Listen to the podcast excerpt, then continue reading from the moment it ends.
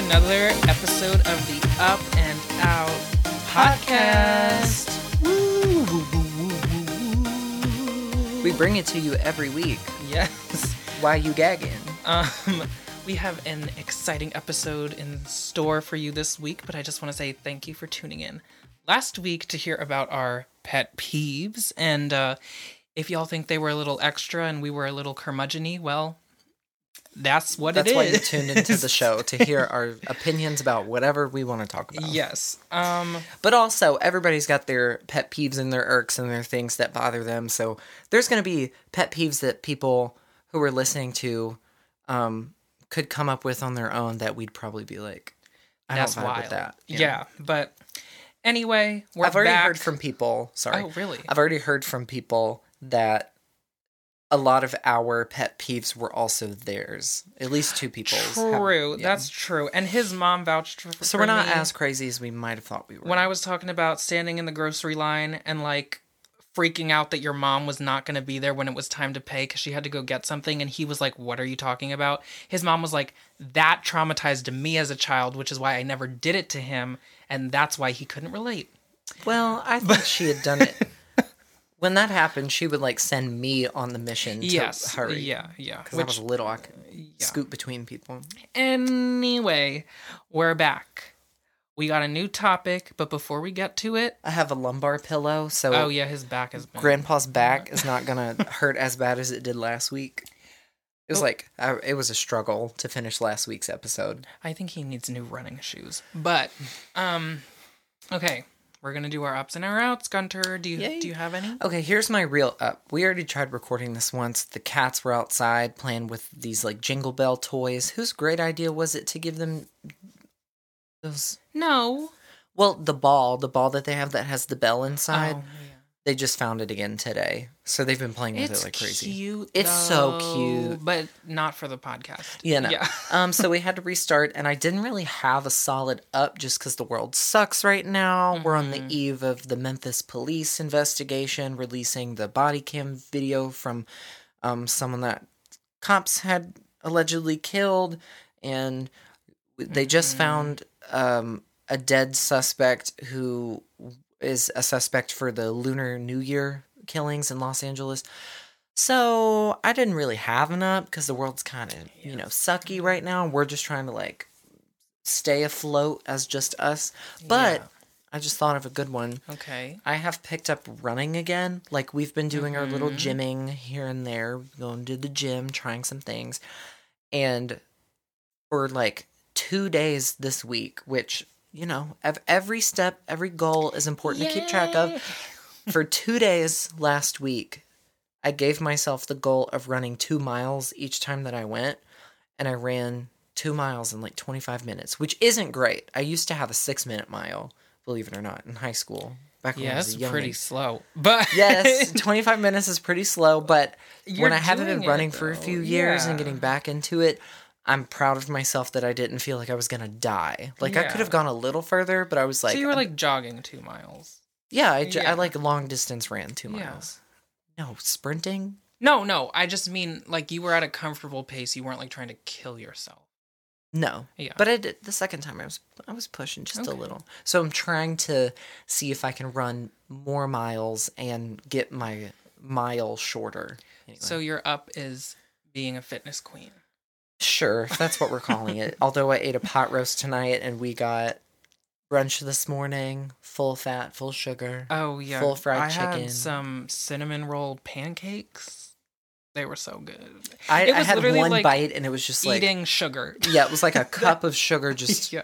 Like gobbled. Which I feel like you're not really a huge sugar person, are you? I was when I was a kid, as most kids Uh-huh. are. Like kids love sweets, and I love candy. That's when my Oh, brain like yeah, turns off sweetness candy. for some Mhm. reason.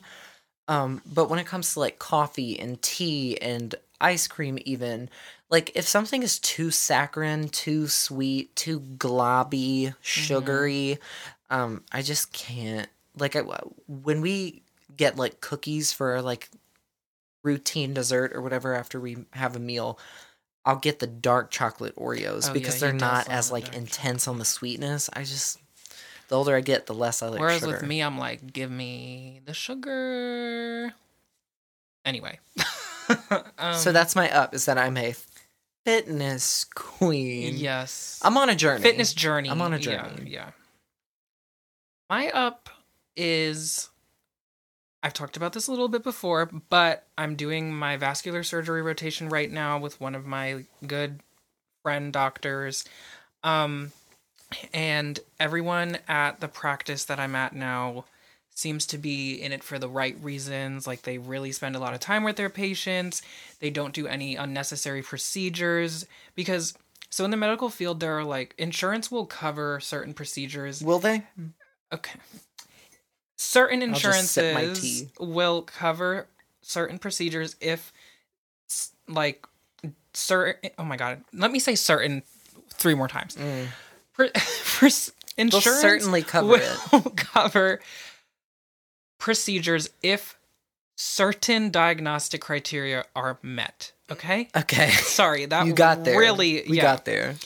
And some doctors, as soon as those criteria are met, will be like, "I'm doing the procedure because that's Because they get paid per procedure, right? yeah." Well, Well, on top of their salary, yes, yeah. and like some, but just because the numbers say that you you are able to do it based on what insurance has to say Doesn't doesn't, mean you should. technically always should intervene surgically or, or whatever. So these doctors, So to dumb it down, it correct me if I'm wrong. For the lay people out here who are not medically inclined, would it be like you know how the opioid epidemic was created? Like doctors would prescribe opioids because they were getting paid by big pharma to to give it to everybody to kill pain and whatnot. well, I don't know if it's that big of a like there was a, like there was a there was a what's it called? Like there was money that they would make long term off of giving a certain. yeah, no, I know what you're getting Okay. at. I just don't think it's that sinister. No, no, no, Like, no, no, I not the think- sinister. I just mean like yeah. that's one thing that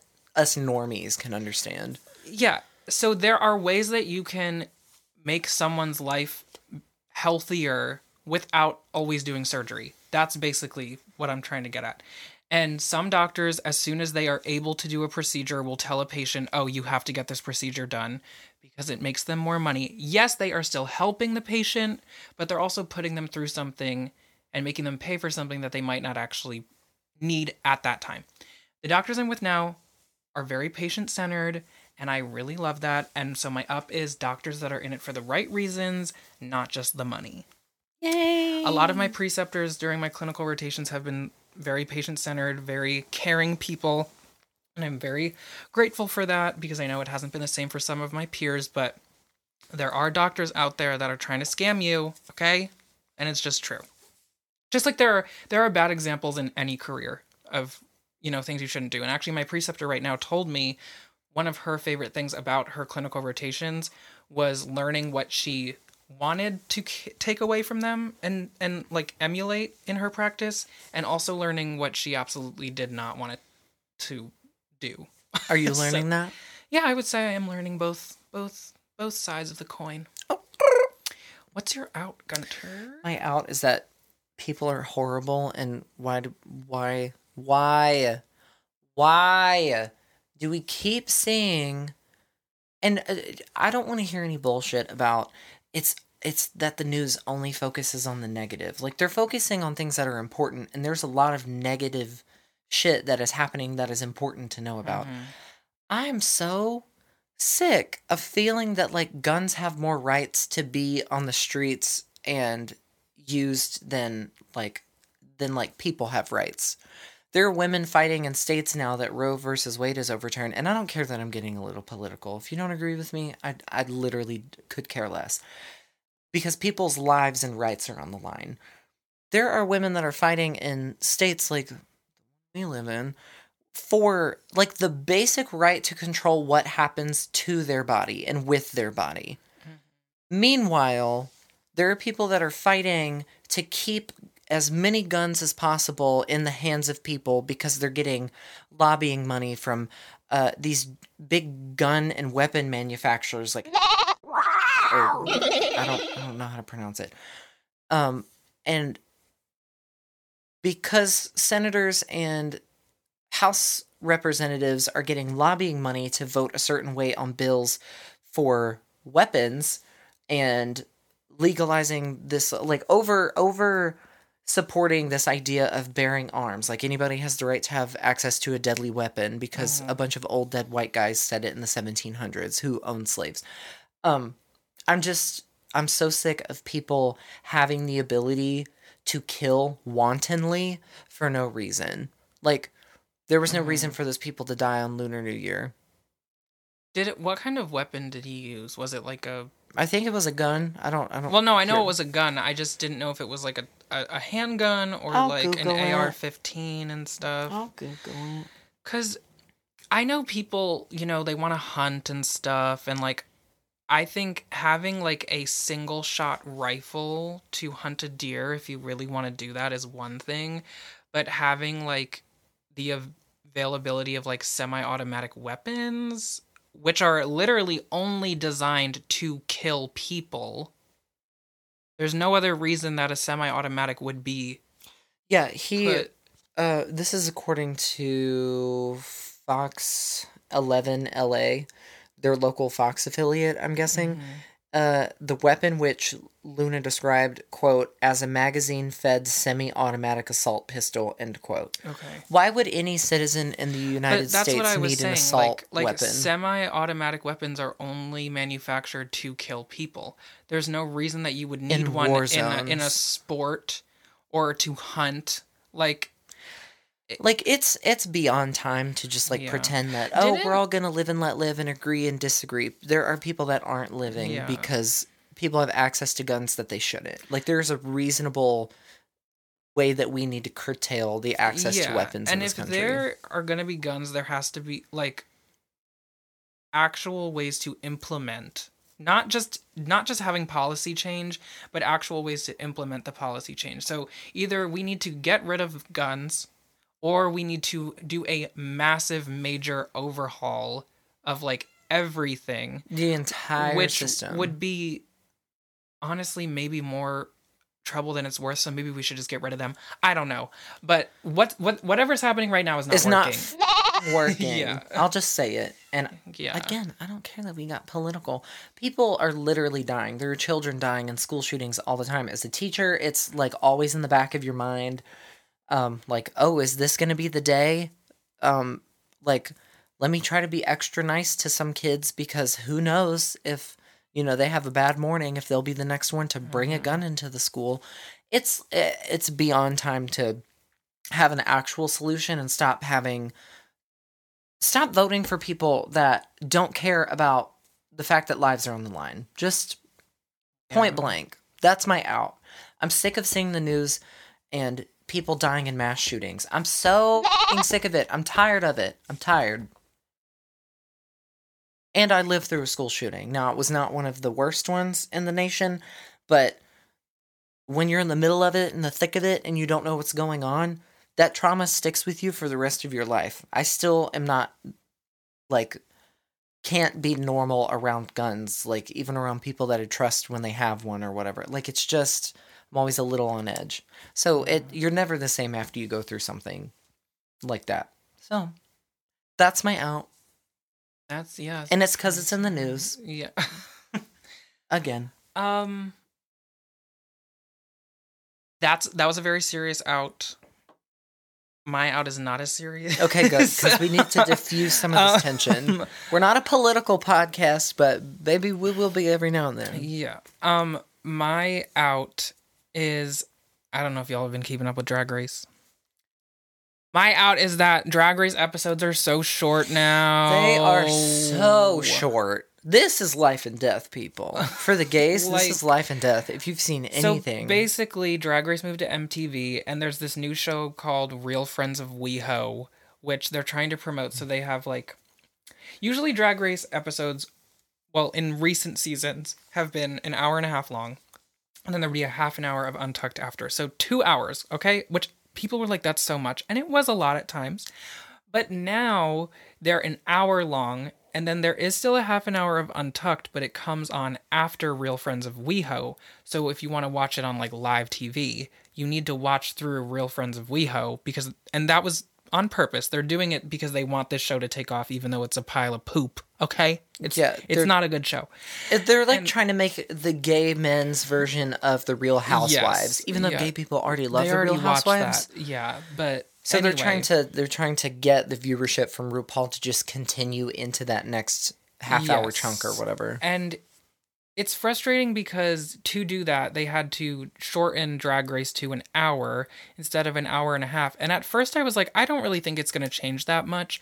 But watching it like we don't get to see the judges talk amongst themselves on their we just get to see their critiques to the queens. We don't get to see them talk about it to each other. The runways are like very shortened. Like we used to get to see them walk down and then go back and forth. And now it's just like three panels showing like them which is fine like we get to see their outfits whatever but it's just not the same and then there was no mini challenge and then snatch For like the second episode in a row too, And they then- haven't done two yeah. mini challenges. or maybe they have done it but they've just cut him out like i don't know a lot of the queens are annoyed because i'm assuming a lot of stuff is getting cut out and that they, spend tens Yeah. of thousands of dollars prepping to be on the show, and the show pays them because i'm measly amounts of money. I'm sure when the show was filmed, they weren't under the impression that it was going to be an hour episode that's really only 40 minutes once you include ads and stuff. So a lot of them are pretty upset about it, which I think is. I would be too. Yeah. They some people literally spend their life savings Yeah. and take out loans to be able to pay designers and people because if they go on the show and they don't have like the best of the best or like a really creative idea Yeah. and they don't show something entertaining, the community, the fan base will ignore them and then they won't have a career after the show Mm-hmm. because they'll be like the bottom of the barrel kind of queen. So they all have to invest a lot of money. Especially now. In the beginning, it wasn't really like that. But No, now it's, but now that it's become such a so cultural, high. yeah, yeah. it's become a cultural phenomenon. and they are paying them a little better. Like now, when, It's when- only a few hundred bucks per episode though, which barely covers. I think it's a couple thousand. Are you sure? Yeah, I think. But also like now the prize money is 200,000 instead of just 100,000 and every time they win a challenge instead of being like you get a pair of shoes, they now get like 5 grand every time they win a challenge, but again, it's like that you have to win the challenge to get that money, so I don't know. But um it's just sad that like we're not getting to know these queens like we normally do. Yeah, we're Like, not they've- seeing interactions between them and the judges really, so it it feels really, it feels more produced than usual. They've basically cut out all like the the getting ready time, like where they're like doing their makeup and talking to one another, where we actually get to see their personalities. and we all go, we also get to see them when it's like. Uh, like the most recent episode was Snatch Game, which is like everybody's favorite episode of Mm-hmm. every season. And somehow even this season figured out a way to kind of like shit on it. Like it was it was two separate Snatch games that they like truncated to fit because them both in that time. It's already a shorter episode. Yeah, and like some of the queens like didn't have a single joke or or basically had one joke in the 5 minutes that the Yeah. 8 total it's just we didn't get to see them talk about the characters that they wanted to do which is the norm and yeah. we didn't see them RuPaul tries to usually it like convince them to do someone else and if everything. they, if they have a terrible idea Yeah, like, so he'll we- talk to them but we didn't get to see any of that. I don't know. It's just this the show is kind of suffering. she's not giving this season she's not it's giving sad because that's like one of our favorite shows. So that's my out. I think MTV needs to throw out Real Friends of WeHo and give that time back to Drag Race. yeah i don't even want to i'm sorry but i don't even want to give it a chance because I, I don't no, care about so the many cast. people on I don't Twitter care about the when as soon as Real Friends of WeHo started and Drag Race ended, they were like, "Okay, time to turn my TV off for the next hour while I wait for Untucked to come on." Yeah, because they everybody just, on social they media like just don't want to support the show at all. Real Friends of WeHo. I don't even. I'm not into fake produced reality TV. I'm just not. Anyway, that was my out. Not nearly as serious as Gunter's, but still on my mind. um, this week, y'all, we are. I mean, We're ranting about something very different. We've been teasing. We've been ranting. teasing. Yeah, we're gonna rant, but Okay. in a, in a good way. We're gonna praise. We have high praise. Check the shirt. Check. Can check you see sweat- it? I don't even know if you can see it because it's.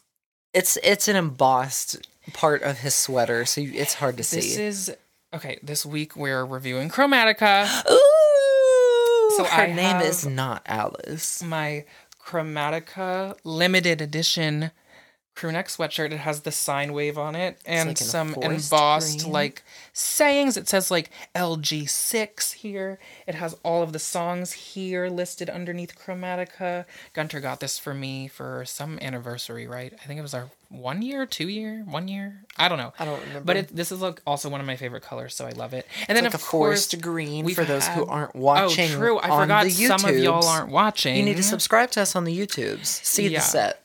And so we got. It's Chromatica colors today too. Oh yeah, It's Gunter pink in the back and then the gr- li- acid green on the up and out sign. Um, and we got her. I mean, she's been there every single. We've been episode. teasing her. And then we got the Fame Monster on CD, and we still have uh, Mariner there, but Alejandro.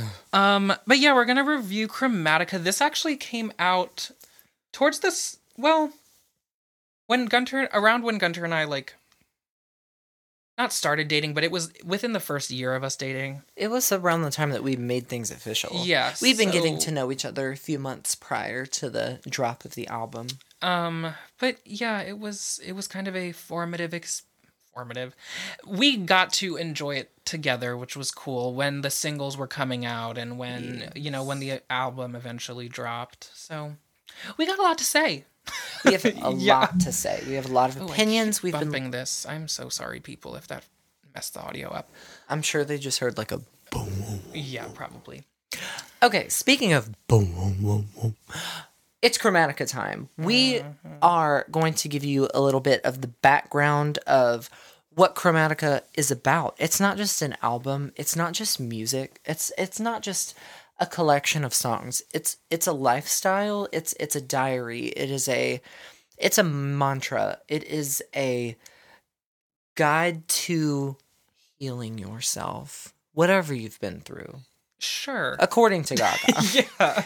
um, so Trevor, why don't you talk about when it came out and all that business? So originally, Gaga Lady Gaga. Um, wanted it to come Gaga.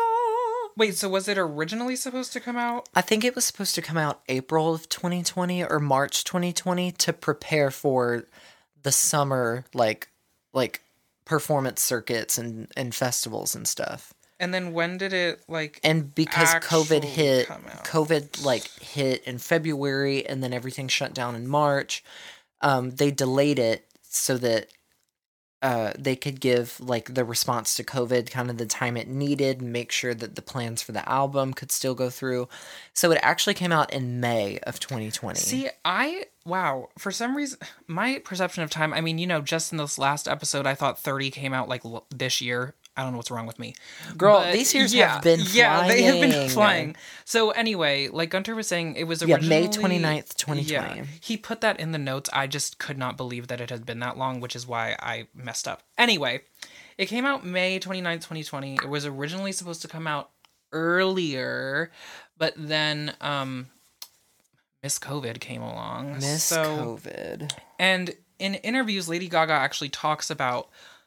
She said that like while she knows that music can be really healing, um, she wanted to do something like specific to help with like the COVID crisis. And so she did something with like was it the World Health Organization? I think so. so she she was trying to like get word out and support um like nurses and and people who were like really trying to help fight covid on the front lines and everything. Um she originally was to release the album but she was like at some point you know like she was like i love my music but i have to like at times admit like okay my music is not the most important thing that i should be putting out into the world right now.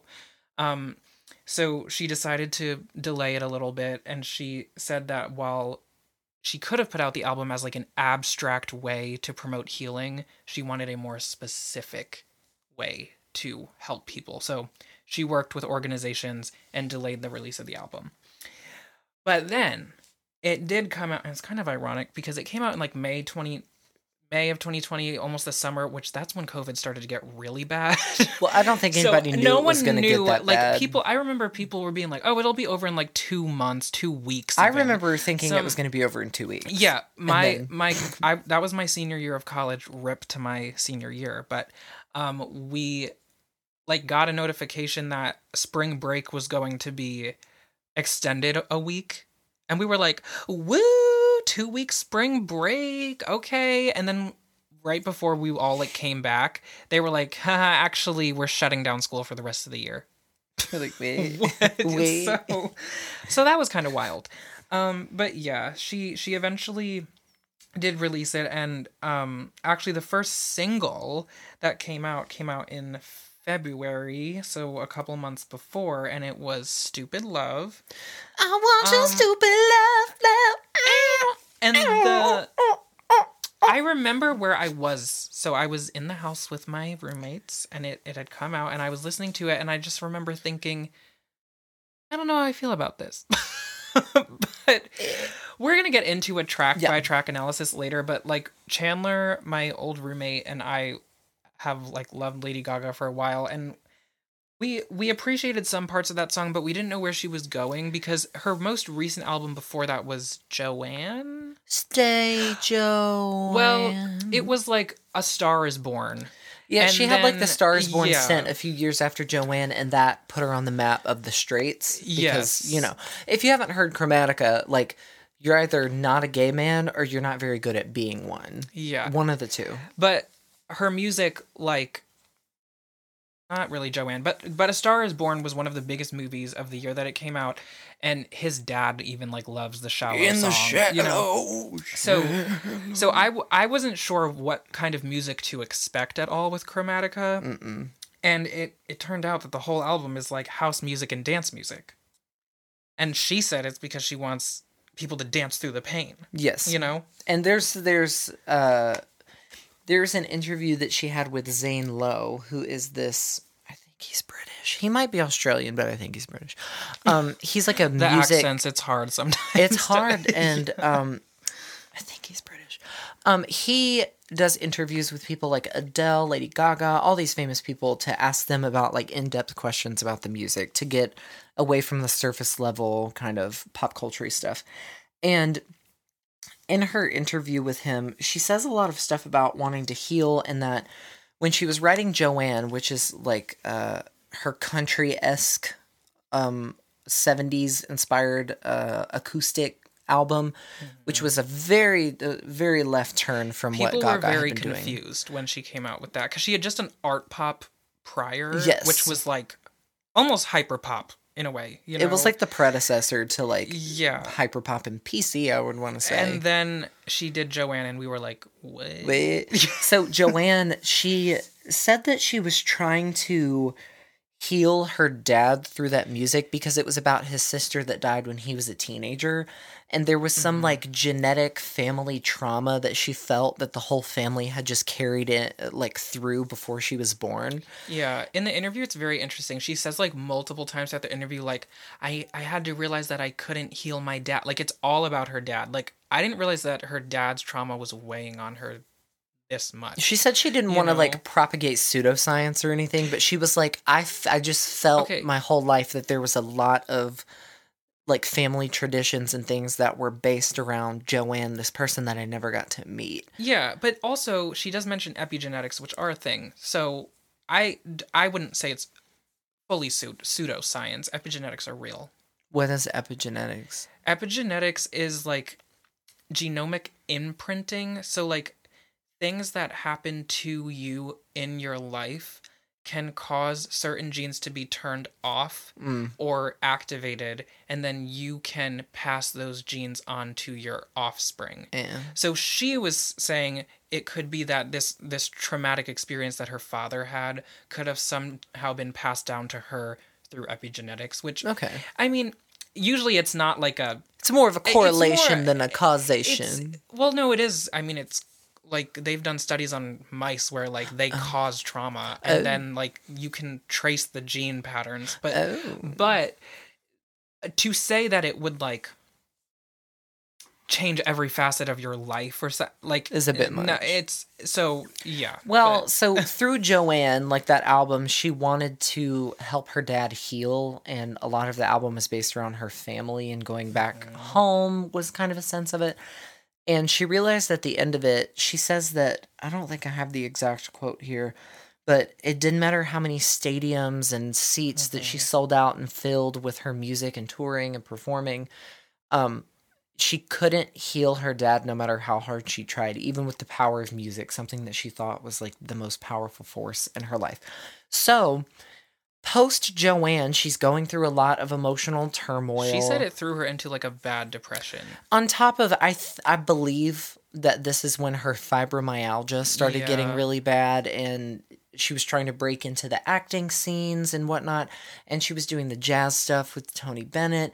So she's she's always like going back and forth between different styles in her mm-hmm. career, and then the personal life stuff is happening, and she comes up with this idea of writing all these songs for Chromatica, and Chromatica is supposed to be the world, the the planet that these songs all live in on. It's in her own words is quote a beautiful abstraction of her perception of the world.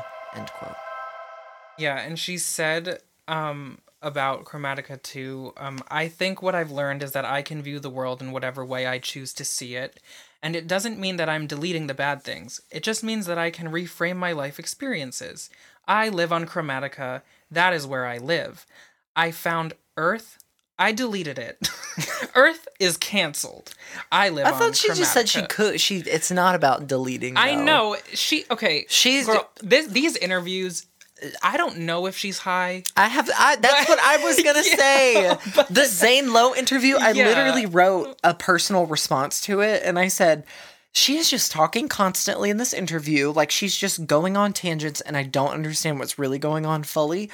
Personally, it seems like she's kind of high in this interview, which no judgment, Yeah. but it's hard to follow her logic. Like she's just blabbering out the mouth about like art and healing and dance and it's this world and this perception. It's not a dystopian place Or or, a utopian, utopian place. Or- it's how i make sense of the world and everything is a battle between this and that and everything in between. And i was It's like so what is it? Y'all and it's hard because i we all know so lady gaga is very smart. Yeah she's clearly and very intelligent. like philosophical i would say. And i think it's hard to know what she is using as a metaphor and what she truly believes you know what i mean Yes, like i don't know if she actually thinks like she talks about like slipping into another realm or like opening a portal when she's writing music Yeah, she's opening And, a portal like- to another realm and, and Yeah. taking from that realm for her art and putting and, it like, into the music. Sounds are colors, but the lyrics come to her through a portal from God, and like, and she hears a sign from above, Yeah. a sine wave. and like, I don't know how I'm much. not trying to make fun of her. I love no, her. no, and I, I just don't know how much of that is like she actually believes that, or these are all just really big metaphors. and to me, during the Zane Lowe um, interview, so she says that um, we have to talk about Artpop before we get to the like Oh, yeah, tracks and yeah. stuff. So do not let me forget because it's kind of it kind of ties into where Chromatica comes from. But she said that like the songs in Chromatica are like they were written in a way that explained different parts of Chromatica and her different viewpoints of the world and whatnot. But to be honest, a lot of the songs are just about like personal experiences, like a relationship or her relationship with fame or her relationship with her psychosis and how she treats it. I I feel as an as an artist myself, I feel like her explanation of Chromatica is so um haphazard and uh, kind of all over the place. One because she is such a kooky artist who's like out there, so nothing's going to fully make sense to us, but to her she's got it all figured out, right? Yeah, But I also think that a lot of the songs were written about specific instances and feelings that she's having. And after they chose the the track list that they did for the final version of the album, I think that's when the idea of how do we how are how do these all string together w- started to come up. I don't think it was a bigger picture So from the think beginning. she's trying to force it a little bit? I think she is forcing it a little bit. I definitely think that all of the songs are coming from this like mindset of trying to figure out her life and view things from a different perspective, maybe. Mm-hmm. And that's how they they kind of even though they were all created individually based on my theory, that that's what ties them together. Not this chromatica creative like artsy world that she's trying to create. She's trying to pull a J.K. Rowling or something and create like a whole world Mm-hmm. behind this like few characters that she named and wrote. Um, if that makes any sense, I think I think the big picture was brought up after the fact. Yeah, and she said like it was sh- throughout the interview. She talks about like subconscious versus conscious versus unconscious like thoughts and feelings. So she's like, subconsciously I was happy, but consciously I just felt like I was really sad. But all the music I was making sounded really happy, and it was like driving me crazy. And like she didn't understand it, and she was also after Joanne. She said she was so depressed she was like started chain smoking and like On her porch, she calls Yeah, it. I'm like, girl, yeah. you live in a mansion. like she she said that she would be like chain smoking in between like writing the songs for Chromatica, but then as soon as Chromatica she was done writing it, she just stopped smoking, and it was like she was healed. Like I think Chromatica, like, like the I think the process of it was really tumultuous. And when we get into the songs, and if you haven't listened to Chromatica, you you really should if you're even slightly interested, because the music is great overall. Um, but the content, like when you actually when you actually read the individual lines of Yeah. the verses of the songs, you start to see why she is so confusing in the interviews because she was clearly going through a lot and none of these songs is just about any one thing. yeah. There's a lot of layers of like psychology and th- these ideas about fame and love and heartbreak and identity that are all kind of wrapped up into the same track. The And same she- 4 minute track. She mentions that like she has very good doctors, and I I think you can kind of see that in this album. Like she's taking you on a journey through her psychiatric experience. kind of, yeah. like she talks that she has a song about her antipsychotic that she started having to take um and she said she has good doctors because they won't let they won't give her pain meds or opioids or anything. I'm like, assuming for her fibromyalgia. for fibromyalgia yeah you don't want to treat that with like opioids he- and also she has a past with addiction and stuff too and like getting Yeah, she talked about she talked about alcoholism during Um, this uh, interview for this Yeah, album too. But it's it's all sounds it's like very like very abstract, wild, but also I don't think as some of the best artists visually musically in in western history have been like the more abstract people pablo picasso if you pushing hadn't boundaries cut me off, I was just going we were on the same wavelength say- we were on the same sign I was just wavelength. going to say that I don't think as receivers of the art, you have to fully understand every single detail of its making. no and that's kind of the beauty of abstract art is mhm. that it's it's uh, not only is a lot of art open to interpretation like how you receive like you said someone's mm-hmm. art even if they intended it one way and you perceive it in another and it helps you in one way a lot of artists will call that valid. Well take more abstract art like chromatica or Artpop or something mm-hmm. and receive it because it's so open-ended to what the actual meaning might have originally been you can kind of morph it and turn it into your own anthem for whatever you're going through like in uh, more so than you normally could Yeah. And so I feel like Lady Gaga has always kind of been this like enigma. She calls herself Uh, that. well, actually, she says that people create enigmas of themselves and put them on like social media and stuff, which is an interesting concept. like But everyone's like inventing it's like, like, an avatar, Yeah. Like like what you want everyone to perceive you as. But she's always been, I think, a very like intriguing artist. Like that's you know the meat dress. You know, all that stuff. she's always trying to shock and get people to th- think about things that they never would have from a pop star Yes, and I think the reason Chromatica might have been even more shocking is because in between Artpop, so there was Joanne, and then we saw her acting big, big acting debut. Yes, she was on American Horror Story Hotel, but like her, in uh, A Star Is Born, it, and then at that time, her performances of those songs were very like appealing to a much larger audience Mm-hmm. and like straight people for example and i think people were like oh lady gaga is now becoming normal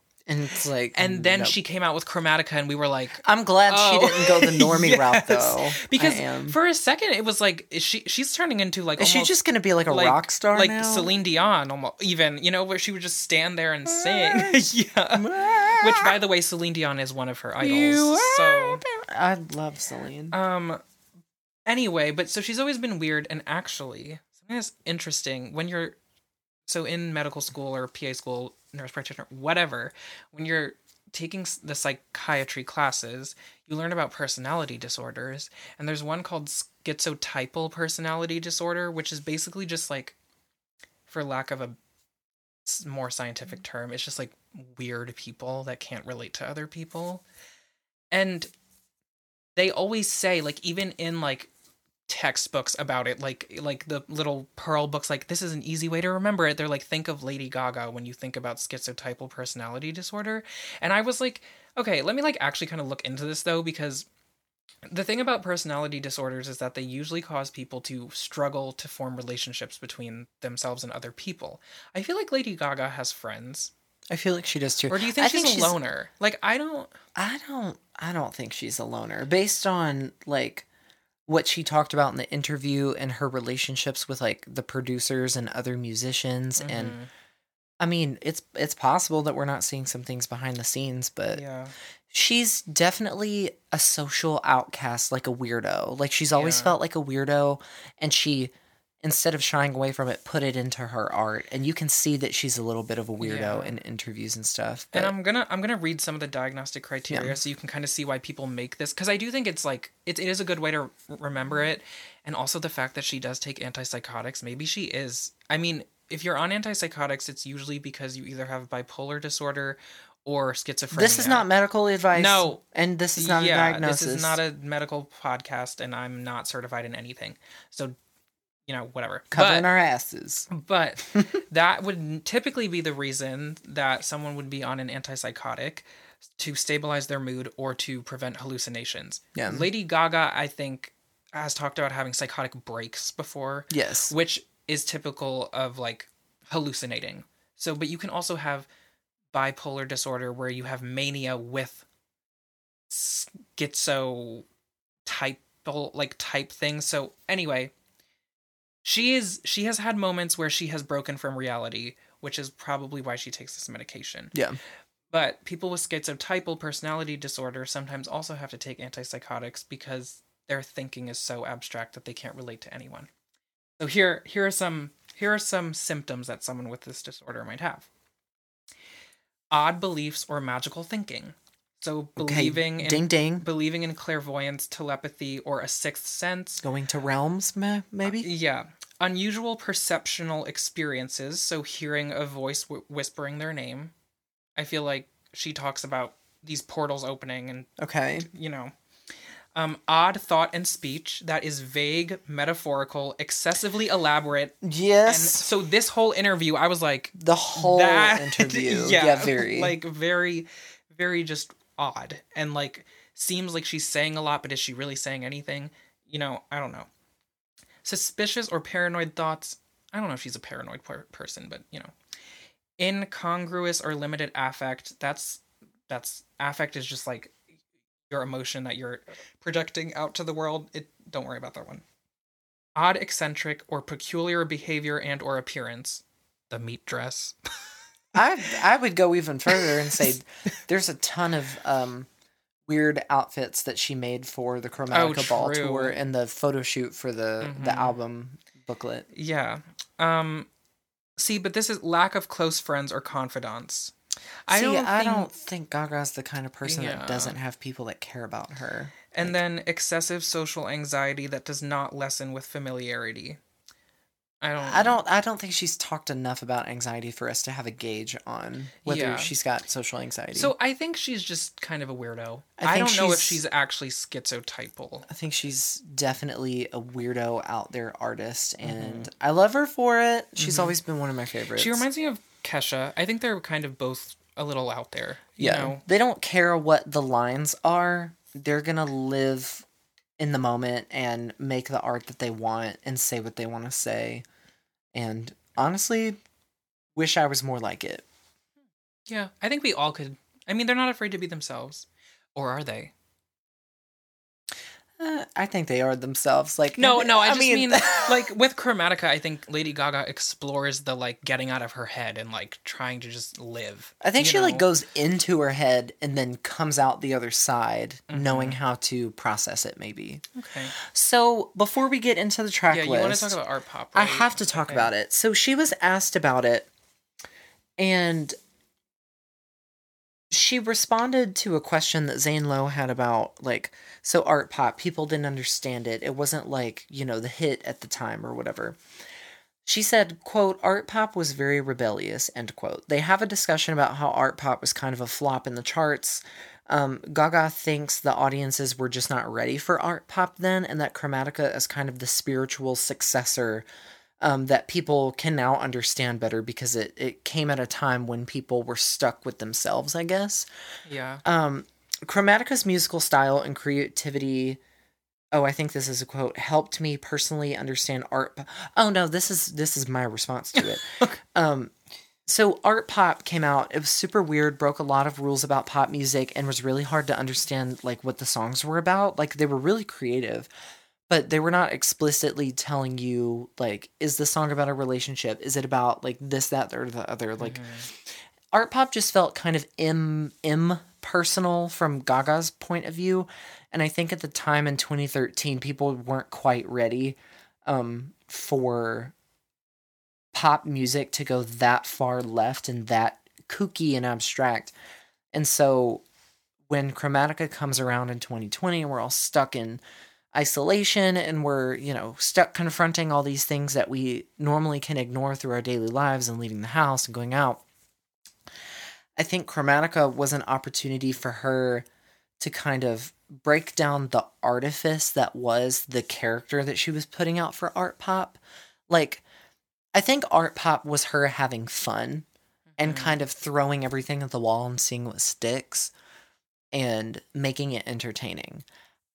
I think Chromatica was her doing the same throwing stuff at the wall seeing if it sticks but also tearing down whatever misconception people might have had about the way that she behaves and her identity and who she is i think she really does dig deeper and is a little more vulnerable in it and i think that helps sell it Yeah, it's a little. I would say Chromatica, even though we just talked about it being very out there. the way she describes it is really out it's there It's even less abstract than Artpop. i agree Because there are songs on Artpop where you're like, what? It sounds good. yeah it's what is fun like it's a bot but what the Yeah, hell is like, happening swine, swine. That's the one that kept coming into my head too. I was like, "What is like Yeah. swine? Like she's just calling someone dirty?" Yeah, I don't. I freaking and she's ta- singing about all the gods and like every. You know, it's That just- was also the album she she sang "Do What You Want" with Oh. R. Kelly. Oops. yikes. better she regrets not. that. Yeah, but Yeah. anyway, um, Oh well. the thing about it is though, if Artpop came out now, I think it would be. If it had come out today, I feel like it would be much more successful. So my uh, my little thing that I misquoted that was actually just me Mm-hmm. was Chromatica's musical style and its creativity and like the lyricism and the the way she describes the approach that she took to writing it at least kind of helps me understand Artpop from a different lens. Now I get Artpop. I see what she was trying to do with it. Mm-hmm. It just I think it didn't bake in the oven long enough. We weren't ready. I don't think we're ready, and I don't think she quite hit the mark that Chromatica did. Like, fleshed Chromatica showed that enough. Chromatica showed that she could create a character in a world and tie all of the songs together in a big story. But Artpop didn't quite tell an overarching story and still kept some of that like celebrity mask on Mm. and didn't let us in quite enough. Yeah. Um but I find myself listening to Artpop more now than I did when it first came out, Same. which is interesting. Anyway, shall we get into it? Shall I we think shall we, get should finally get into the track Yeah. Okay. edit in some cool transition or something. yeah, it's so easy. Yeah. so, we are going to get into the first track, Chromatica One. One. Should we play any snippets? Like just like a quick If you want, it I think if we play less than 30 seconds, we won't get flagged or anything. we're not gonna get ad money anyway. It's not really about that. I just don't want our video to get taken down. So maybe I'll play like 30 seconds of each song or like a little under. So this, it's very intro.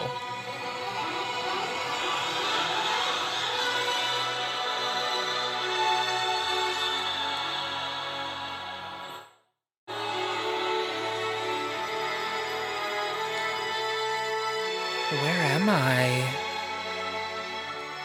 Okay, I'm on so Chromatica. so the song is l- so actually the Chromaticas 1, 2 and 3. So there's three there's an intro and then two interludes throughout the album that were meant to transition perfectly into the the coming song. And So they do. and they do They they, transition Yeah. perfectly um they were created after all of the songs had been chosen for the final track list and she worked with a composer um, and an orchestra to get the sound that she wanted for each of the transitions and chromatica in her words is like three different acts and when she Mhm. did the tour which i got to go see which was so good um was separated into like different acts of her different like eras Did they have a live orchestra or no? I don't think so. Flop. I'm just But they kidding. did. Re- Adele they, had a live They did compose and record ahead of time different transitions. Like they had done like remixes of the Okay. chromaticas and added stuff to it, so there was even more orchestration. Um, but anyway, these were all written after the fact to help the different acts transition and add a little more cinematic vibes. and it is very it's like very like getting into chromatica one it's very it sounds like an overture of like a movie it basically acts like, an overture. yeah. It's it's introducing you in my head it gives me this sense of like the clouds are parting and you're falling Mhm. through these multicolored clouds into this dystopian atmosphere and you're like entering chromatica for the story. well and she said that like she wanted it to feel like you were descending into like that that scary place that your mind goes. Like like Mm. how she talks about not necessarily a psychotic break but she'll talk about later like falling into a hole like like you just start over analyzing everything. So even though it's beautiful a k-hole an A hole, not a K hole. An A hole. even though um it's beautiful it has this kind of like ominous feel to it of like i'm falling Yes, and at the Yeah. end of it, it transitions and goes into a more minor tonality, like it sounds more spooky, and then goes straight into the next track. Um, if you, yeah, an Arrival is what I wrote. That's Mhm. what it is. It's Mhm. stunning, beautiful, captivating, mysterious, and it acts as the Arrival on Chromatica. yeah Um, what what would you rate the song? Did you rate them? i'm gonna th- think of it on the fly which i can do Okay. be fine um but like we did with tay tay and adele we're gonna rate from 1 to 10 or i guess 0 to 10 but nothing's gonna be a 0 And the way I'm rating is like within the context of both Chromatica and Gaga's previous works. Yeah, that's how I like to do it too. Because I would say this was unexpected. I didn't like when I first heard this. I was like, "Oh, she's given a symphony." You It- know, yeah. like like pop artists rarely do that. So Or rarely do it well. yeah, so it was kind of cool. I say. I don't I mean it's not really it's like an intro so you're not really going to like listen to it except to hear the transition maybe. Um I would say like 7. I gave it an 8 out of 10 because I think that the way it artistically glides into the next track and sets the listener up for the journey that we're about to go on with her, I think is just uh chef's kiss. It is really cool. It's I just don't listen to it, so seven. And but- before she said it was like the descent into the world, uh, that's what my mind saw the first time I heard it. I was just Mhm. like, oh, I know what she was doing. yeah, It communicated exactly. So, on to track number two. and it, it kind of goes in. You hear like, Here we go. Oh, yeah, yeah, we'll Here we play go.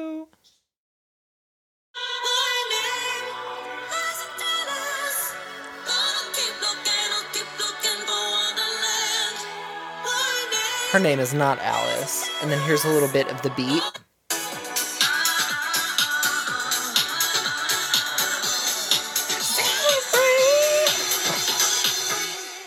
Okay. So Alice, her name is not Alice.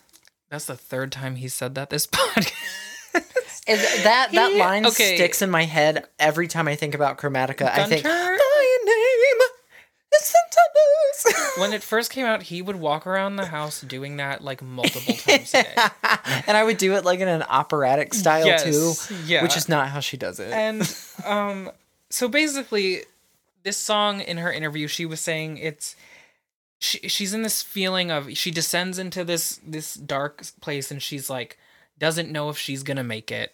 She doesn't know if she's going to survive this.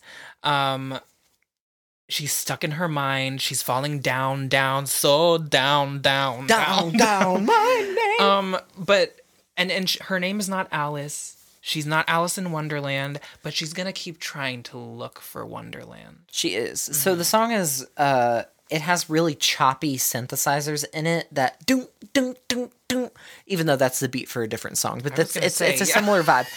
um and a heavy dance house beat, so it's calling on that 90s Which is consistent throughout the whole album. Yes, it's very like every song is like a dance track. Every single song minus the interludes. Um I believe that this song is about the confusion she feels going in and out of reality when she's having like psychotic breaks. And, you know, from the fibromyalgia pain, I bet that takes a mental toll. Um, this song is kind of her introducing this uh this idea that she's quote stuck in a trauma response feedback and feels detached from her own body. Um, quote, I'm not sure I'm gonna make it, but I'm gonna try. So it's it's the trying to hang on as literally your senses and perception are kind of failing you. Yeah.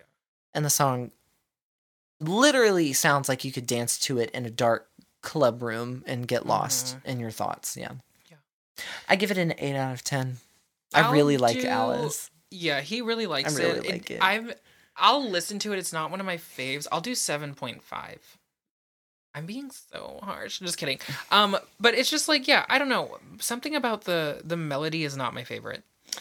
Um But- yeah, it's got a very it's got a very monotonous kind of melody. It's not jumping around a lot. But Mhm. I don't know, just the way the beat works, it just I like it. Moving on to Why would you still be low? This was the first single. Let's see. We were not in the right key. Very electro. You're the one that I've been waiting for. Gotta quit this crying. Nobody's Don't do it for too long now. It's 17 seconds. Okay. And then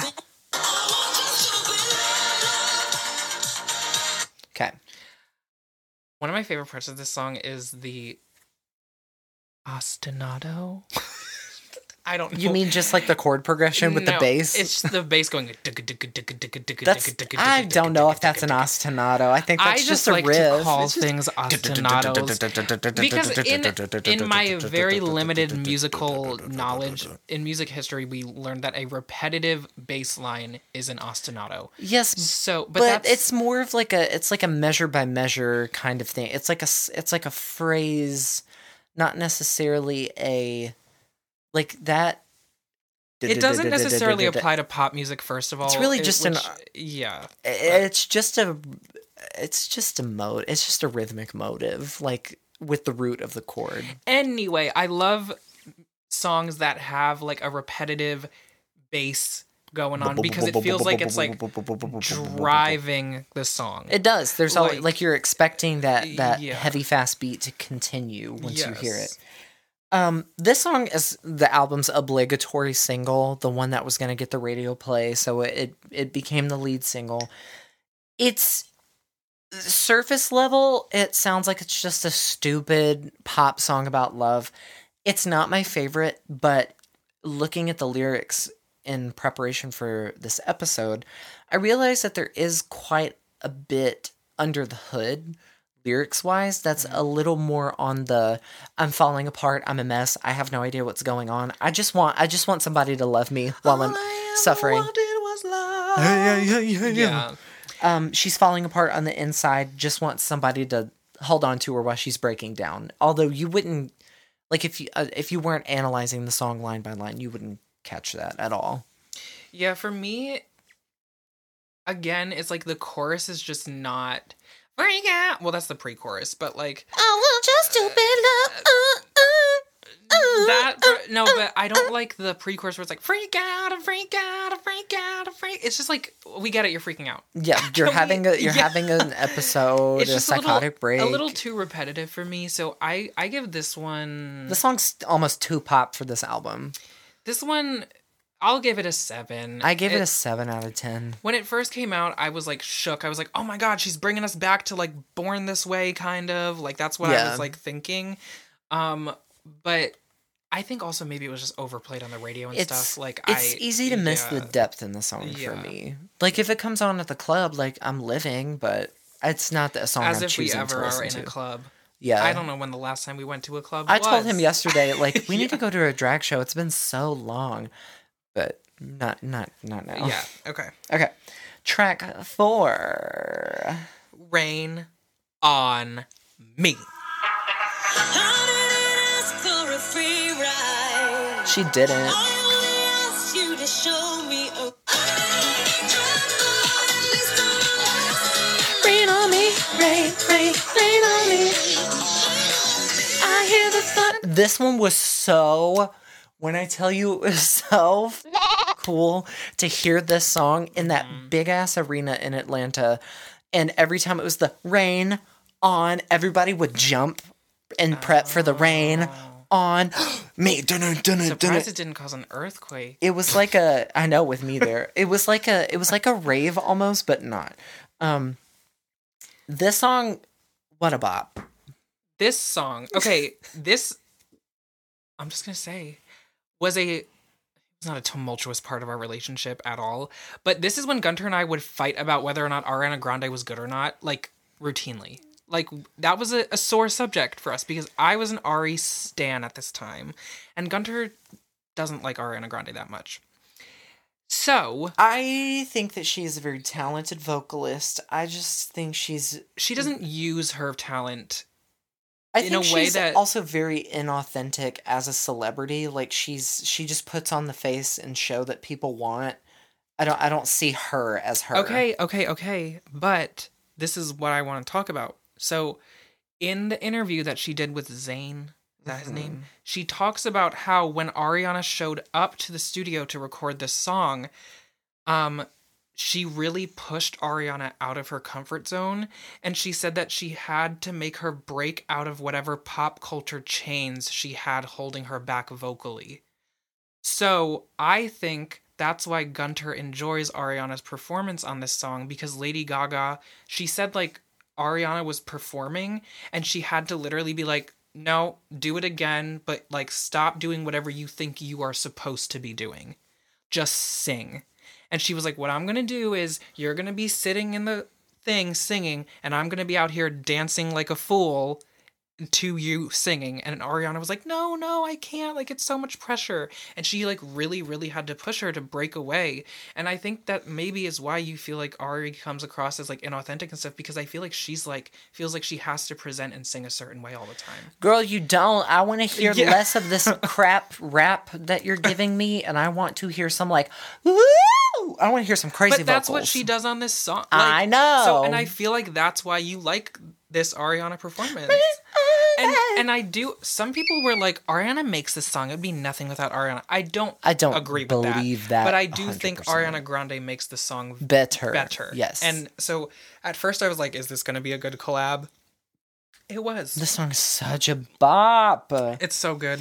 Um, I didn't like it when it first dropped, but we listened to it on the phone first, so we didn't get a lot of the bass Yes. re- registers of the the production. Oh, so good. The song to me is kind of anthemic and kind of about being let down or disappointed in people or society or yourself. Um, I think she also has a layer of it where it's about like alcoholism It and is. She said like in the interview she was like, I'd rather be dry, like I'd rather be sober. But at least I'm alive." living. yeah, you I still have the ability to go forward and Yeah. and find a solution or whatever. Um, in the music video, supposedly that's the capital of Chromatica, like the world of Chromatica. There's Oh, The music where video was really cool. it is, except you can tell that it's very green screen, so it feels Wow. early two thousands, um, like when they thought they were doing it. But there's like a city in the background. that looks kind of dystopian vibes or whatever, and they're dancing in the rain, and it's very cyberpunk, grungy.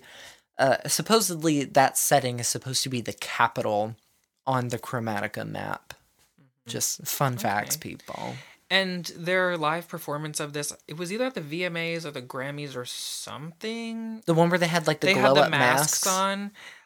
Ariana Grande slays that performance, and she she hits an even higher note than she does in the actual recording. And when it's happening, right after she does it, Lady Gaga like pulls the mic away from her mouth and grabs Ariana's arm and is like, I don't know what she says. People like she like nods and like and then goes back to singing, and people people have made memes about it where. You stole my that's it. Yeah, it's like she's like, I wonder what Lady Gaga was saying, and it's like, don't you ever do that again. Don't you ever steal the, the spotlight from me again.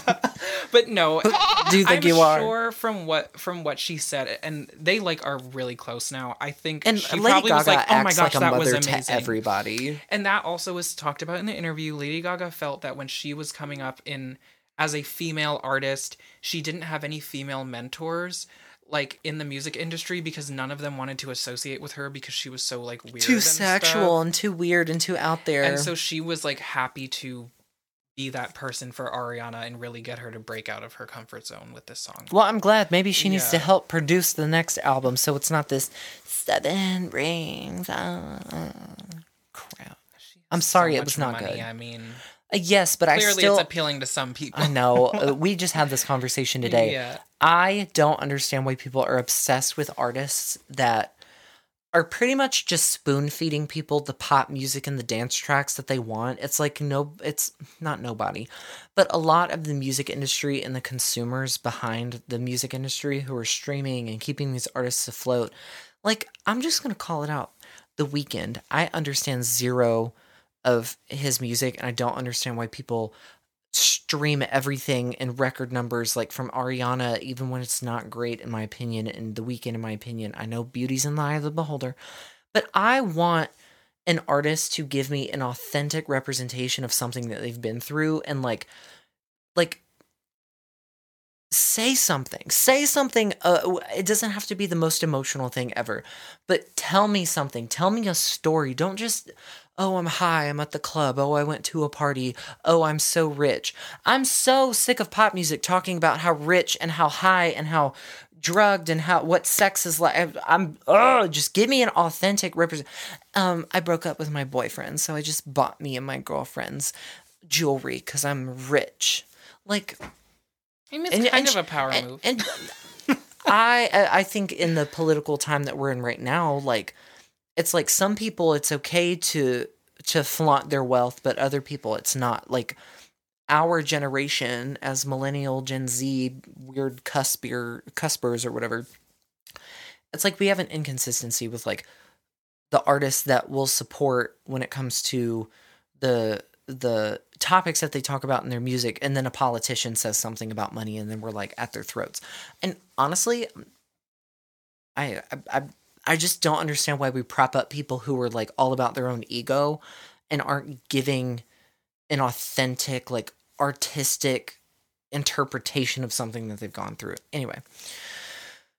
And that's just my that's just my opinion! If you disagree it's fine. It's okay. Yeah, he has strong opinions, people. as a musician who like blood sweat and tears for like five streams yeah i'm probably a little like jaded or whatever and that's probably why i don't like these these artists who are like seven rings uh 34 plus 35 that's 69 it's like i literally cry and work my ass off to make music that no one listens to um Yeah, and we've talked about before how it's kind of frustrating that just because someone is famous, they can make a song that's not good, And it will people- still people- it will eat still up. sell, They'll people will still eat it up. Whereas if Gunter were to record the exact same song, No and, one and- would and listen it would to sound it. exactly the same. Like say, but just because he's not already famous, no one would listen to it. So that's frustrating. I get it, but also. Like you said, Ariana Grande is talented. Yes, a hundred percent. I'm not like, taking that away yeah. from her. I just wish she would focus that talent, that vocal ability that she is like, like her whistle tones and whatnot. Like, girl, you were one of the most amazing sopranos that has ever lived. You should be able to sing power ballads and pop songs all day long. And she can. Her But this- her previous music has But this little white girl rapping is not my vibe. She's like doing I think she's actually about to be Glinda in a remake of Wizard of Oz. And I bet she's gonna be damn good at Yeah. it too. Cuz she's also she was like Broadway trained. Somewhere. okay, Glinda doesn't sing that song, but Whatever. She was singing it on TikTok Yeah. yesterday. Okay. That was a long tangent, but whatever. Rain on Me for me? For me is a 10. For me, it's a 9 out of 10. It's a very close. Yeah.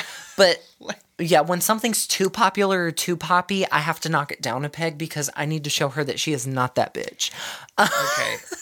Well, maybe I like not- the I like the it's not a 10. No, every time I listen to it it's a bop, so it's a 10. I like I love Rain on Me. Do like do not come for me. Nine point five out of ten, whatever.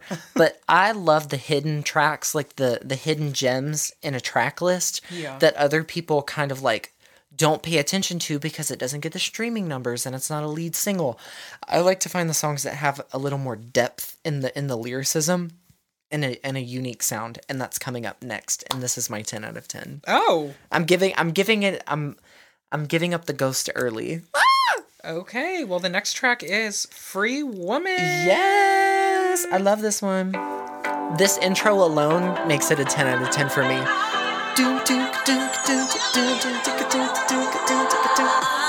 She walks the downtown. The downtown. I'm a free woman. I'm a free woman. Yeah, yeah, yeah, yeah. Mm, I'm a free woman. Uh-huh. Oh. Hold we're on, supposed to we gotta do that again. I don't know it. I I'll do don't the melody. Okay. I'm a free woman. Uh-uh. Ooh, that sounded so much worse. We should have just great. stuck with the first thing. Well, we tried. No, we both took the harmony. yeah. Yes, I know. I Uh, you you should know that I'm supposed to take the harmony. I'm the countertenor here. You stick to tenorland. You you take the bottom. the melody. Yeah. Tenors be singing the melody a lot. Okay. Damn, that could have been good. it's fine. Okay. We're gonna do. We're gonna try it before the end of this episode again. This song is all about what she's had to go through to get to where she is now. as okay? a woman, as a woman. And um she says that all the stuff I went through does not have to be a source of pain anymore because all of that stuff made me who I am and I am now free. And I think the stuff that she's talking about, trigger alert, trigger warning. Yes, assault warning. Yes. So log off now if this is a, a sore topic for you, or skip ahead. Just like like uh, to be safe, I would click it a few times.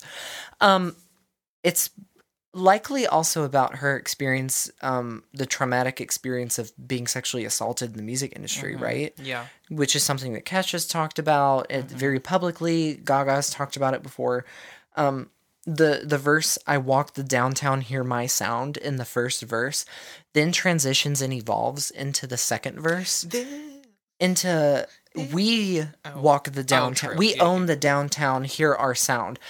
That immediately makes me think of the Me Too movement and the Pussy Hats when mm. the March for Women's Rights and Reproductive Rights was happening a few years ago where you know w- one famous person shares a story and then all of a sudden there's thousands of women that gather and travel to big cities and wear the pussy hats and do the marches to draw attention to the fact that women still aren't treated as equals in society. So i think she uses her trauma from that experience i'm assuming it's the sexual assault um to I think it's I think it's a reflection on what she saw happen in society after people Yeah. started sharing their stories. And she said that even though she hates the idea of gender and like like saying, you know, like she thinks that Boxing people in. people that use their gender identity, sexual identity, or anything like that to define themselves, like she hates that. Like she said, Because you should just be who you Yeah, are. but she said that she felt like it was still important to make the song "Free Woman" because of all the injustices and and things that women go through in this country. Injustices. Inju- probably not a word. Injustices isn't that a word? Breast disease. Breast disease. I've heard no. I've, no, in the South, sometimes people will call them breast disease. Like breast as in my this is my breast disease. okay, y'all. This song is about. Are we canceled? I, I'm sorry. um. The song is such a bop, and when she performed it at the Chromatica Ball tour, I think it was in the second or third act, and she was wearing this gilded gold foil looking like outfit with this um it was like this very wiry check the instagram for the exact photo because i will put a screenshot from the video mm. i took. She's wearing this kooky very artsy fartsy gold headpiece that's like under, wraps under her eyes. And she's walking down the middle of the arena like where the floor seats are. And she's just like doo, doo, doo, doo, doo, doo, doo, and she's like voguing like she's ballrooming and I j- just I lived for this song live because the way that they produced the sound for a live audience sounded so good. It just sounded so good. I had the time of my life at this song. It was so good. Okay. Well, I give it a nine. It's a 10 out of 10. Fight me. Next is one of my favorites. Mine too. It's, Ah! it's fun tonight. Feeling something that I can't explain. Aw. Think it's a wound I still entertain. I'm not having fun tonight.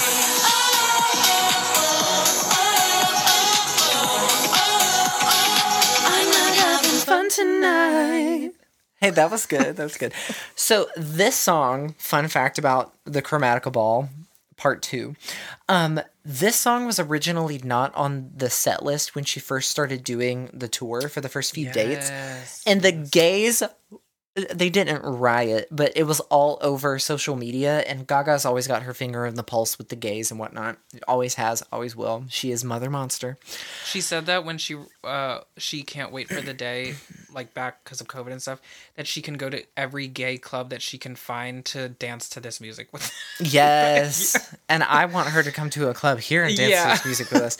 Sh- this song was not originally on the set list, and the gays complained about it so much on like Twitter and Instagram and stuff that she finally added it to it. Including so like very like famous drag queens were like Yes, they "We were like, "Why Yeah. is Fun Tonight not on there though?" Like, like we are trying. We did not have fun tonight because we mm-hmm. wanted to hear the song.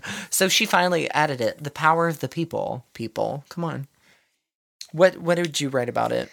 So I just thought this is one of those songs where lyrics are really sad. They're really sad. Like really sad, but it's such a fun song. So this is kind of like when she talked about how sh- she was the music she was writing was very joyful, Mm-hmm. but her like actual consciousness was like I'm miserable.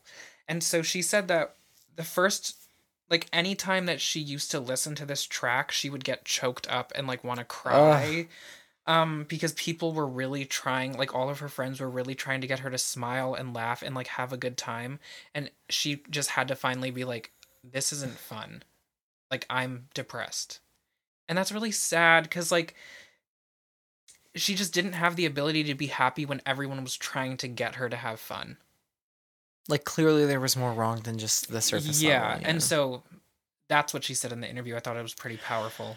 I can't tell. So this song is kind of like um there's very few moments in this album where she actually slows down the emotional pace. So like the tempo is still up for the chorus of this song. The verses are a little bit on the on the there uh, the tempo is consistent throughout the song, but the beat is not heavy in the verses. It's just very ah, da, da, and then the drums come in later.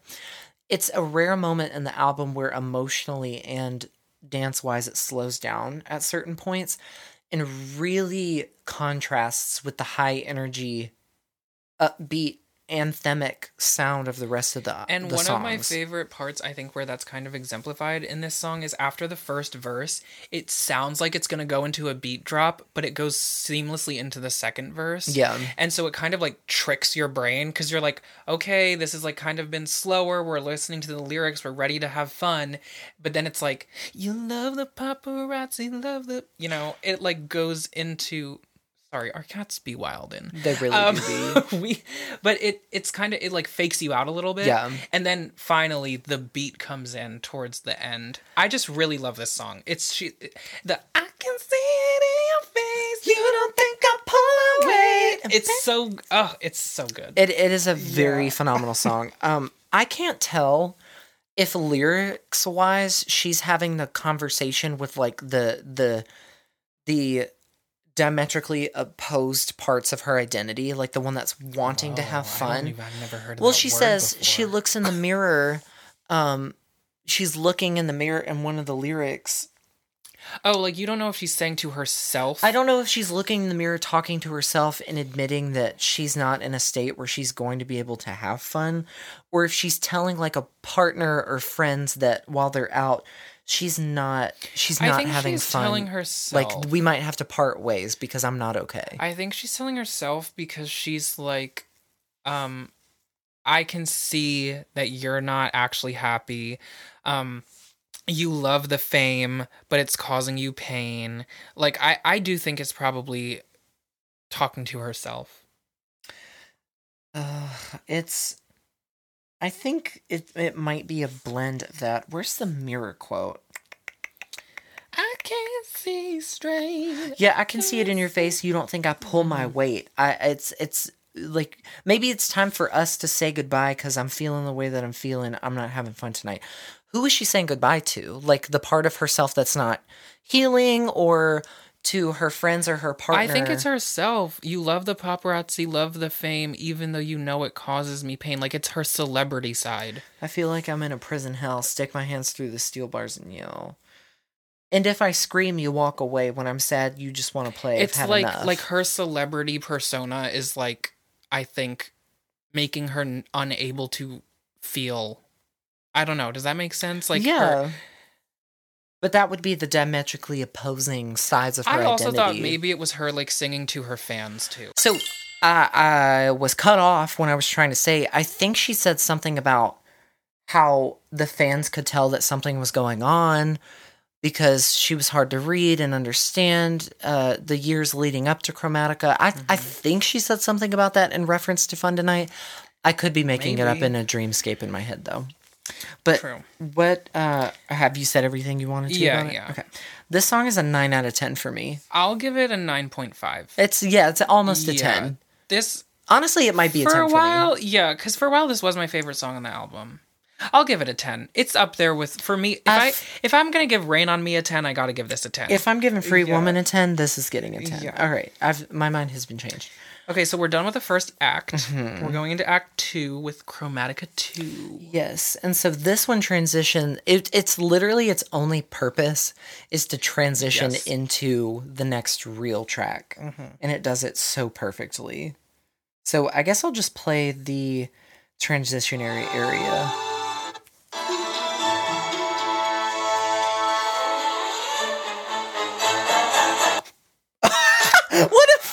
Out! What Oh out! So when you stream the album, you've got to download it if you want to hear the perfect transition. And I've noticed that when I've tried to play it, That's why Apple Music sucks booty. Okay, Spotify does it too. If you have a lacking cell No, it signal, doesn't. yes, it does.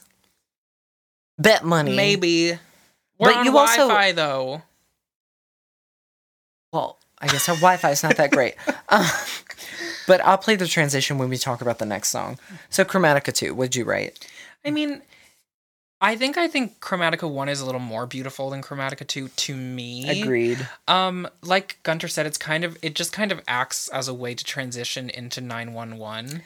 Um, which is cool. Yeah. It's, it does like it's very very well done. Again, um, it's just not as powerful as Chromatica One to me.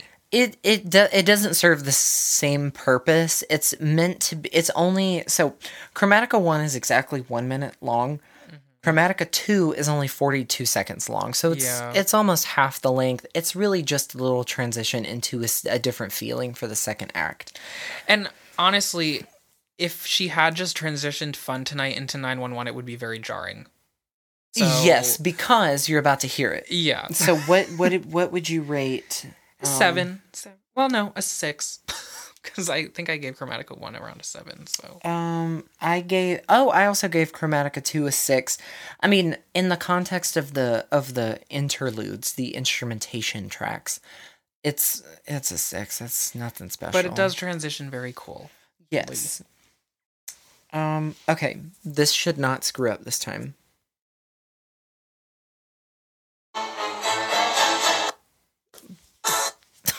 It did it again. It did it again. Oh, God. Darn it! Hold on. It's for some reason nine one one is not downloaded. No, shh! Do not copyright strike me. Okay. So let's vamp. The next song, nine one one. Okay, let's see if it works. Okay. Oh my gosh. If it's not.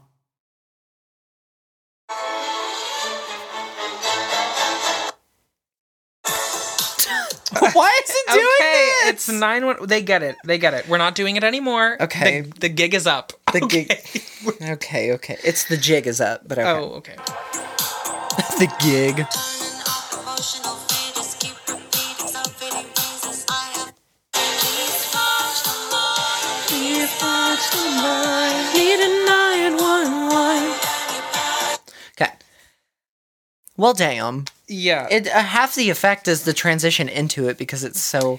all the like review videos where they like listen to it, they all like scream when they hear it because they're so shook. Jesus Christ! We should find one of them and try to post it on the Instagram. One of the when when Chromatica two turns into nine one one and it's like a meme video. Dun, dun, Okay. dun. we'll look into it. But um so this one when I first heard it, it's very repetitive again. Yeah. So it wasn't one of my favorites. But after watching the interview, she talks about how it's about the antipsychotic medication that she's prescribed to take.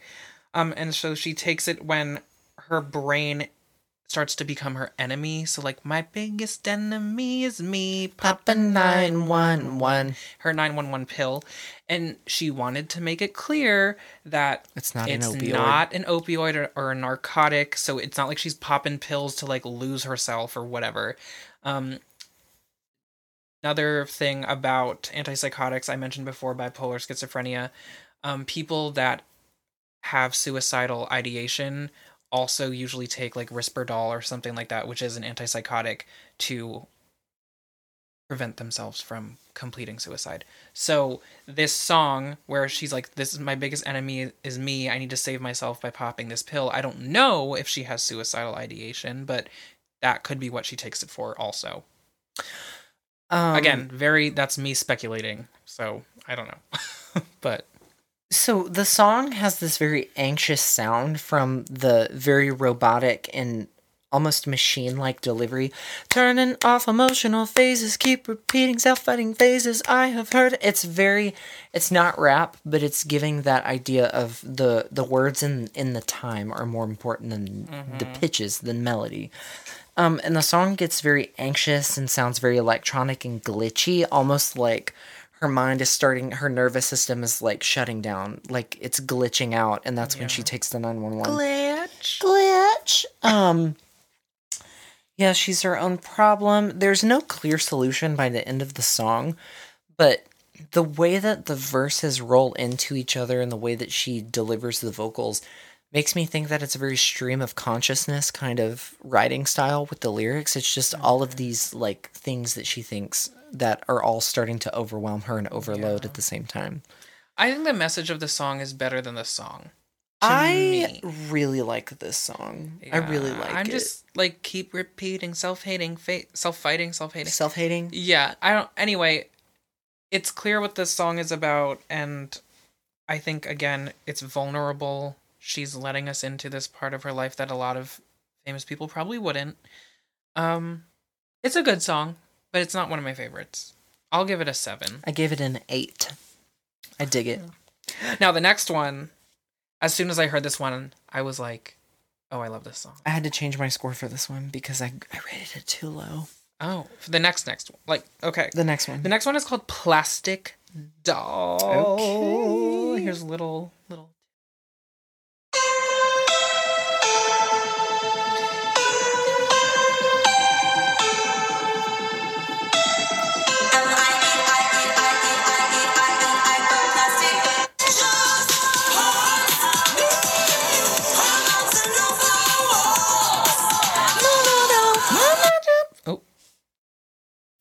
it had your ostinato.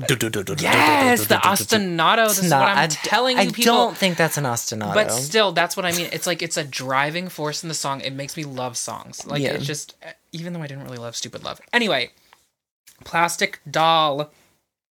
She's singing about how plastic. Do- uh, from uh, uh, oh. the outside perspective, she has kind of created this celebrity image that she's like this plastic doll that like isn't human Mm-hmm. and that people can like talk shit about her, say all these things, use her, whatever, and it doesn't matter because she's like not a real person. But her message is I'm not your plastic doll. Don't play with me. It hurts me. I'm a human. Mm. My interpretation of it was that. Well, first I said it's a fantastic song because it is. Um, it's it's all of these like metaphors and references to her being dressed up in like a doll to be parade paraded in front of people and played with for entertainment, just like Trevor was talking about. But you know, she's a human that's not tailored to any one person's specific needs or wants or ideals. Um, and if someone's going to be able to love her, I saw it more from the relationship perspective. If someone's going to love her, if you like uh something something you what is she what are the lyrics when she's like if you're a real boy Uh, yeah You're a real boy. like Don't you play with me so Yeah. if you're if you're like in it for realsies just know that i'm not what you see on tv like Stefani is different from gaga anyone calls her Stefani. i think her family does Really? yeah Oh, because that's that's what they knew her as before she created the character that that is is lady so gaga weird to think about. Hi, i'm Stefani, but, Stefani Joanne Angelina Germanotta whoa, I didn't know the Angeline. Um, okay, but yeah. So this song's about to the song is such a bop I love the lyrics too, like the lyric, the the imagery that she gives of "I've lived in a pink box so long." i'm waiting to see I trixie am mattel top- do a lip sync to the song where is it where is it I was just gonna say this would be just a good, such a good lip sync song for a drag queen. Trixie, Because where's the- Trixie for sure? Like her whole thing is being a Barbie. Like, come on. Trixie, you're this is stupid. I've got blonde hair and cherry lips. Ugh, it'd be so good. It'd be so good. I come with a purse and new shoes. Like, I just love the. I love the cleverness of the song. the imagery is very Yeah. specific and like gives a very plastic sheen to her as a Mm-hmm. as you know the celebrity. I'll say this one for moi. It's a ten. Oh, this is this is my favorite. Like I would I would listen to this one the most. This one and Fun Tonight were like my two. This is a nine out of ten. I love it. I love it. I love it. I just think Fun Tonight and Free Woman have something on this one for some I reason. I forgot how much I liked this album. It's been a while since. well, we haven't gotten out. to the crappy tracks yet. Well, There's a few, There's in a my opinion. I'm sorry. well, I'm I don't know about well, crappy. well, what? but- They're they're all coming up. All right. Yeah, the the end of this album leaves something to be Desired. desired. Yeah, but it's like, ooh, you backloaded it with the bad ones. Yeah. Okay, next track. it's sour candy. I don't even want to play this one. It's not great. Sour candy. Yeah, yeah, yeah, yeah. Okay, that beat in the back's kind of good though. But the beat is great, Yeah. but the the overall sound of the song this is song is Sour just- Candy, by the way, featuring Blackpink. Yeah, it features Blackpink. They sing in English and Korean. Gaga comes on pretty much just for the choruses. I might be messed up. You well now that's up. I'm hot on the outside, but if you oh. give Oh. me time, it's like like she puts on like a grungy kind of sound. Yeah.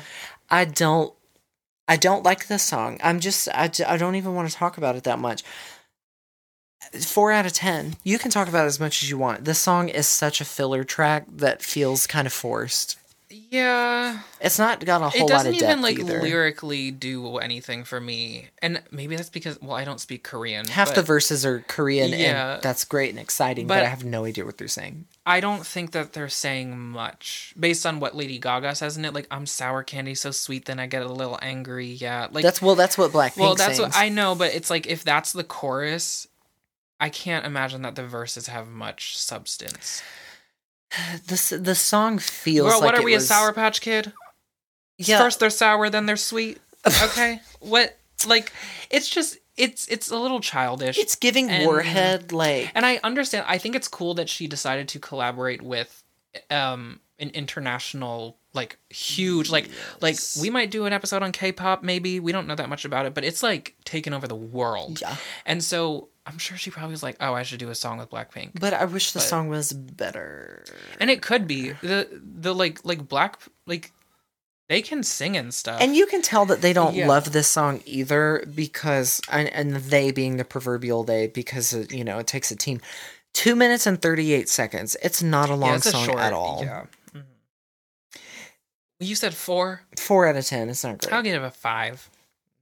Said than me. She actually performed part of it at um Chromatica Ball, and I was like, me and Allie Rose, shout out girl. We looked at each other and we're like, because we both hate it. Oh gosh.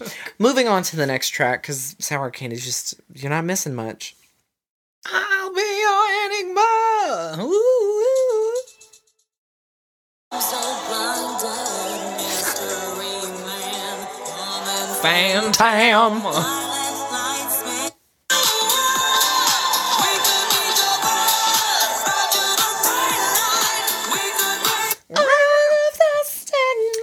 First of all, the way she opens this song, open minded. I'm so blinded, She mystery man. weird accent. Woman phantom.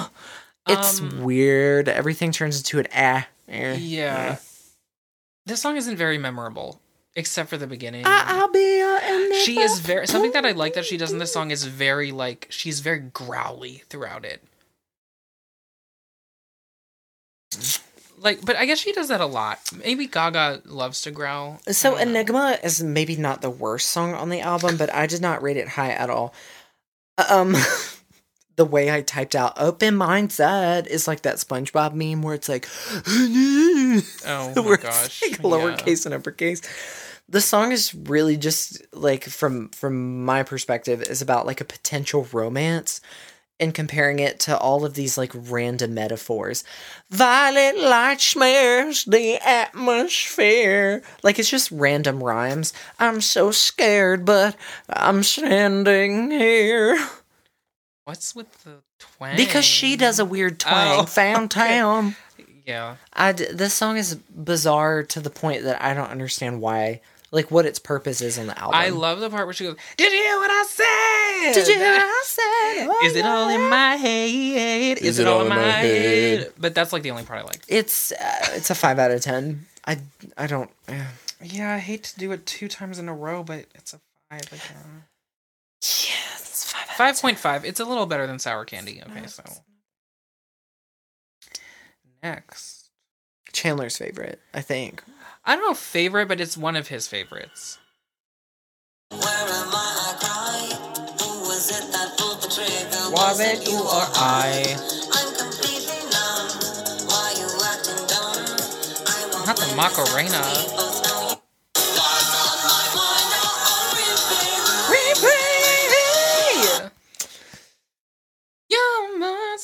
There's a lot going on in this song. A lot. It's another song where I can't tell if she's talking to herself or like an outside entity, like a partner or something. To be honest, I don't know a single lyric of this song. Like I, I can't think of what the meaning of it is at all. Really? Let's see. Like Oh. I just don't know. Like what is it even about? Scars on my mind are like on replay, re replay. I think it Pon de replay, Rihanna. Oh, Pound the replay. Um, I think it's more along the lines of like either a relationship breaking up or about this like trauma that she's got where she can't let go of what she's been through and it keeps resurfacing like the Yeah, scars on her mind are on replay. Trauma, PTSD, maybe. But uh, Yeah. I think she did say that she suffers from Yeah. PTSD. Actually, it's fine. The song, the song, she performed it at Chromatica Ball, and it was one of the songs where she'd be dancing like the most. There was like a full routine choreography, and every she was up on the stage, and everybody's going crazy, and it sounds like there's sirens in it. It's very anxious to me, honestly. And she'd be like, "Put your hands up!" Like she looked crazed, crazed. Oh, no. She'd be like, "Replay, put your fucking hands up!" And then when, like, like halfway through the song, she again I she'd like do it. it. Stop doing that. And then I don't want to hear it again. Well, again. this is what she did, and then she'd go, "I said, put your mother up." It was, it was a lot. Put it in the bag. Put it in. put it in. Oh my gosh. Um. Put it Um. This song is very spooky sounding. It it does have Yeah. the like this woo woo. woo. Yeah.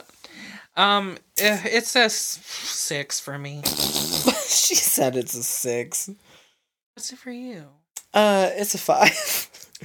Yeah. So see, that's like not good when you have three five-ish songs in a row. yeah, it's it's not Act two. Not the best. Yeah. I don't understand how nine one one almost said nine eleven and Plastic Doll were so good, and then the three that follow it are just God, yeah. so. And I'm a big Gaga stan. It's just those songs don't speak to me. They really don't. Yeah. But uh, the overall sound to to not be so horrible to it is that it's kind of whimsical. The song is a little chaotic because it's got Yeah. so whimsical sounds in it. Okay, next track. Chromatica three. The worst of the three, if you ask me. I just don't remember it at all. So probably. It's just boring. oh this one.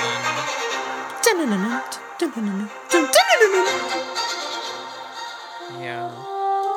French horn. And then it transitions into the next song. Yeah. Uh, three out of ten. This interlude is the worst one. Chromatica three gets a three from me. Uh, yeah, f- I'll say four.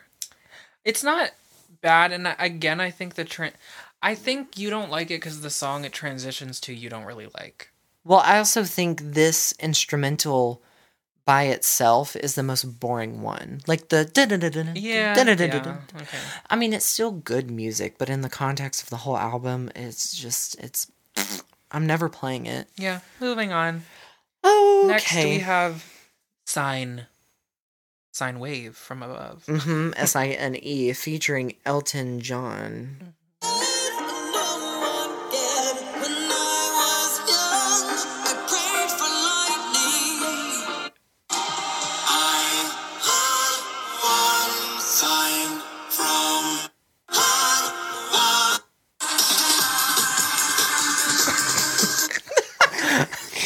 The end of the song is so chaos. chaotic. It is literally. It sounds like everything is sped up, and you're like flying through space. Like I don't even. Um. Anyway, yes, featuring Elton John, who she says is her gay dad, which I thought was really funny. She's also the godmother to his children. oh, Yeah, they they've been close for mi- like she calls Elton and Elton's husband David, I guess is his name. Like she literally calls them her gay dads. These are my gay dads. Yeah. Um, okay, so this song is about. So the reason it's sine, S I N E, like music, like sinusoidal wave, like a music wave. Sinusoidal. You can just say sine wave because that's what it looks like. Okay. If you're talking about it mathematically, though, a sine wave has a very specific ratio and matches up to specific numbers, where sinusoidal is the shape of the wave. Isn't this technically like an upside down cosine wave actually because it makes like that bell shape? Isn't a cosine a bell? They're both bells. It just matters where it starts on the graph. Sine wave and cosine wave are the exact same wave. One is just shifted down a down the x-axis. I'm so glad I don't know math. I took BC calculus in high school. I took pre-calculus and almost failed it. so And- anyway, um, she said, "Sign from above, sign music." She heard music from God, and it saved her. Or from a realm, who knows? Yeah, so it healed her heart. This is tribute to music. This song is a tribute to music for being what heals her all the time. Um, and she got to make it with her one of her biggest mentors, Elton John. So Now, what we'll say about it is that it would be at least twice as good if he was not on it. okay, so Elton doesn't come in until like a little, like probably about a minute into the song. The second verse is like his yeah, to sing alone. And I the song when it's just Lady Gaga singing the first verse and chorus is good. Like it's a good song. I think her vocals are really good and I like the sound of it overall like the instrumentation and everything, but then as soon as Elton comes in with his horrible auto-tune, kind of kills it. It's it just it launches him so far out of the mix. He Mm-hmm. his his tone doesn't fit how the rest of the song has been going. Immortal. He sounds strained. He sounds very yelly, very strained. He sounds like he's trying to be like punk, you know? Mm. I I just think it, it would have been a better song if it was just Gaga for sure. Look, and I I feel like I would like classic, but not on this track. I feel like I would actually love the song if it was just Lady Gaga. He was basically just screaming the whole time, and it puts me off as a listener and he sounds like a robot the whole time too. because the autotune is so yeah, heavy. I give this one a six because I like the beginning of it. Four out of ten. He ruins it for me. I'm sorry, Elton John. You're literally so famous and like a world renowned like classic pop star. But Gay man, just- too, Yeah, I know, but it's yeah. just this is not your best. No, Someone should have told you to stop screaming. I would have vocal coached him to a more subtle approach. well maybe Lady Gaga said the same thing to him that she said to Ariana, like don't worry about what you're supposed to do and just sing and see what happens. And then that happened, and she was like, well, I guess I gotta keep it. Ay ay ay. Okay, next track, doves. This, yes, yes. This is I need very you to listen dance. to me. Please believe me. I'm completely lonely. Please don't judge me. I'll stop.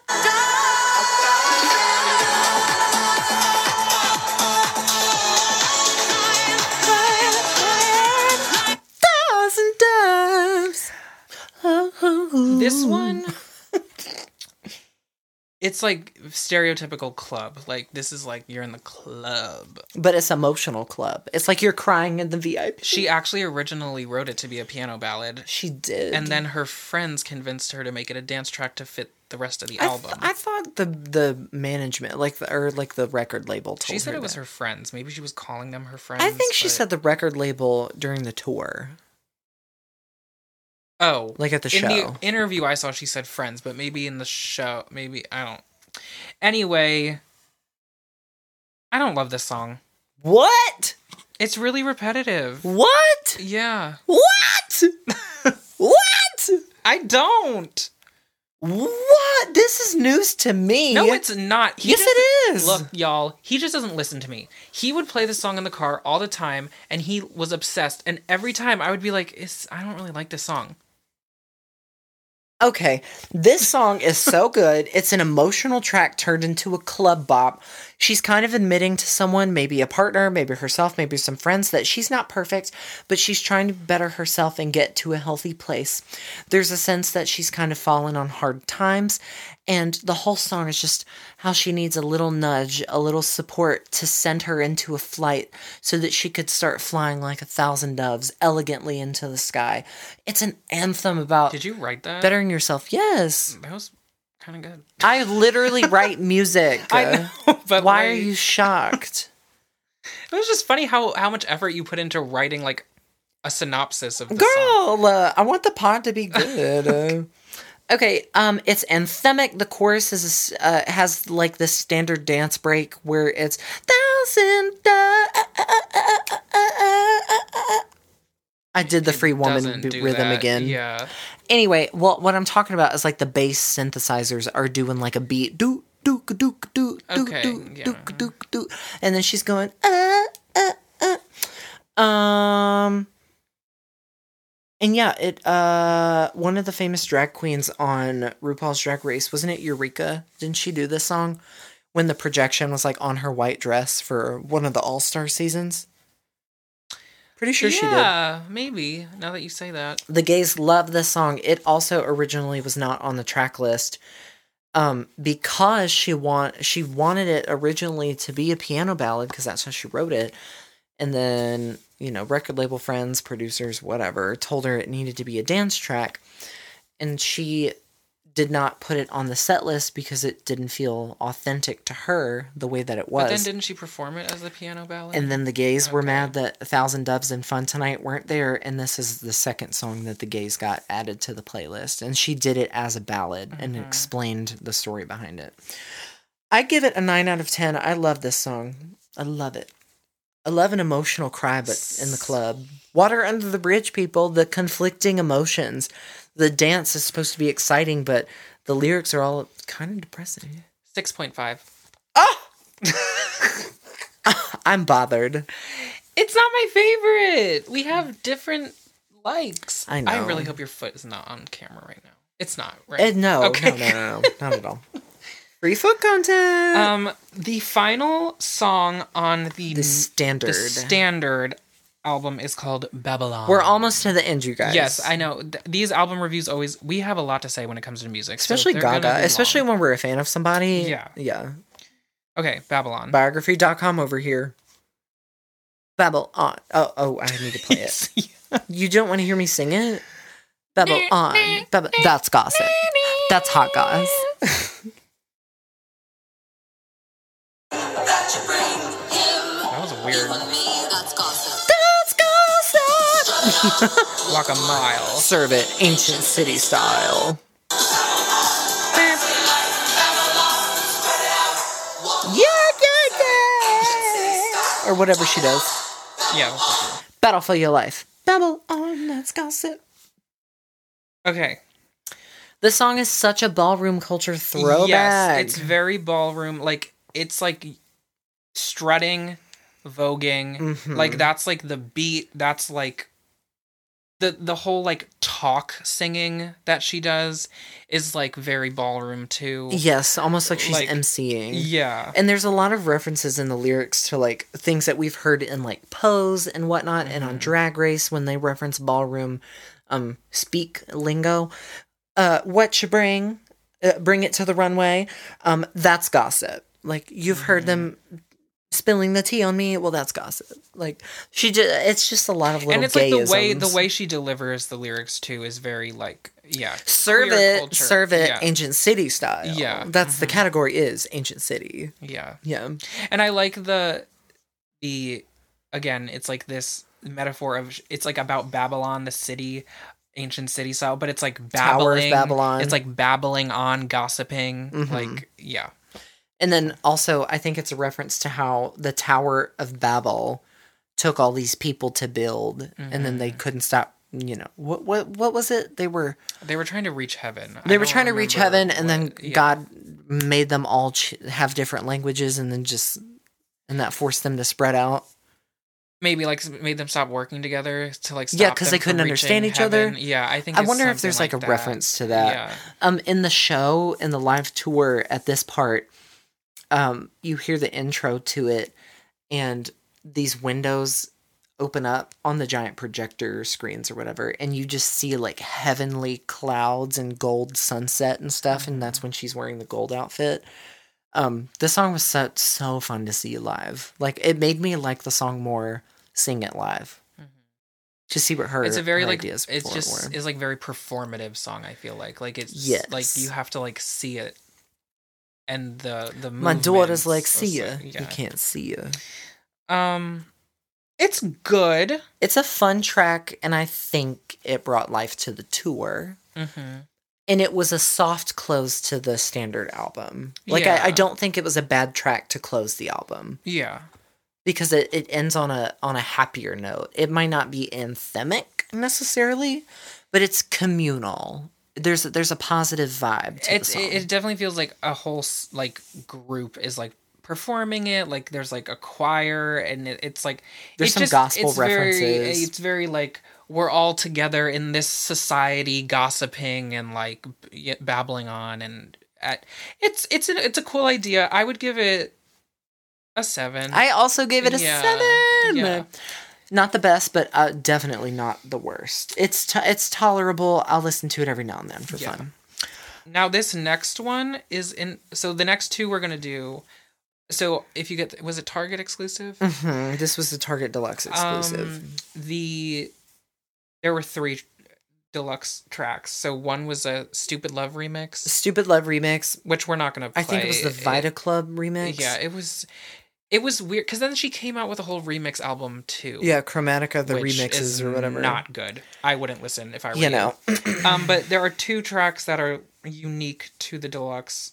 Well, so there's- there's the A Thousand Doves piano, Piano. demo, how she originally wrote it. which wrote we it. kind of talked about already, but um, though there's one track that's unique only to the deluxe Target version, and it's called "Love Me Right," and we'll play a little bit. Ooh. if you haven't heard it, you have got to Google it, buy it at Target. It's wor- it's worth the entire album just for this song, in my opinion.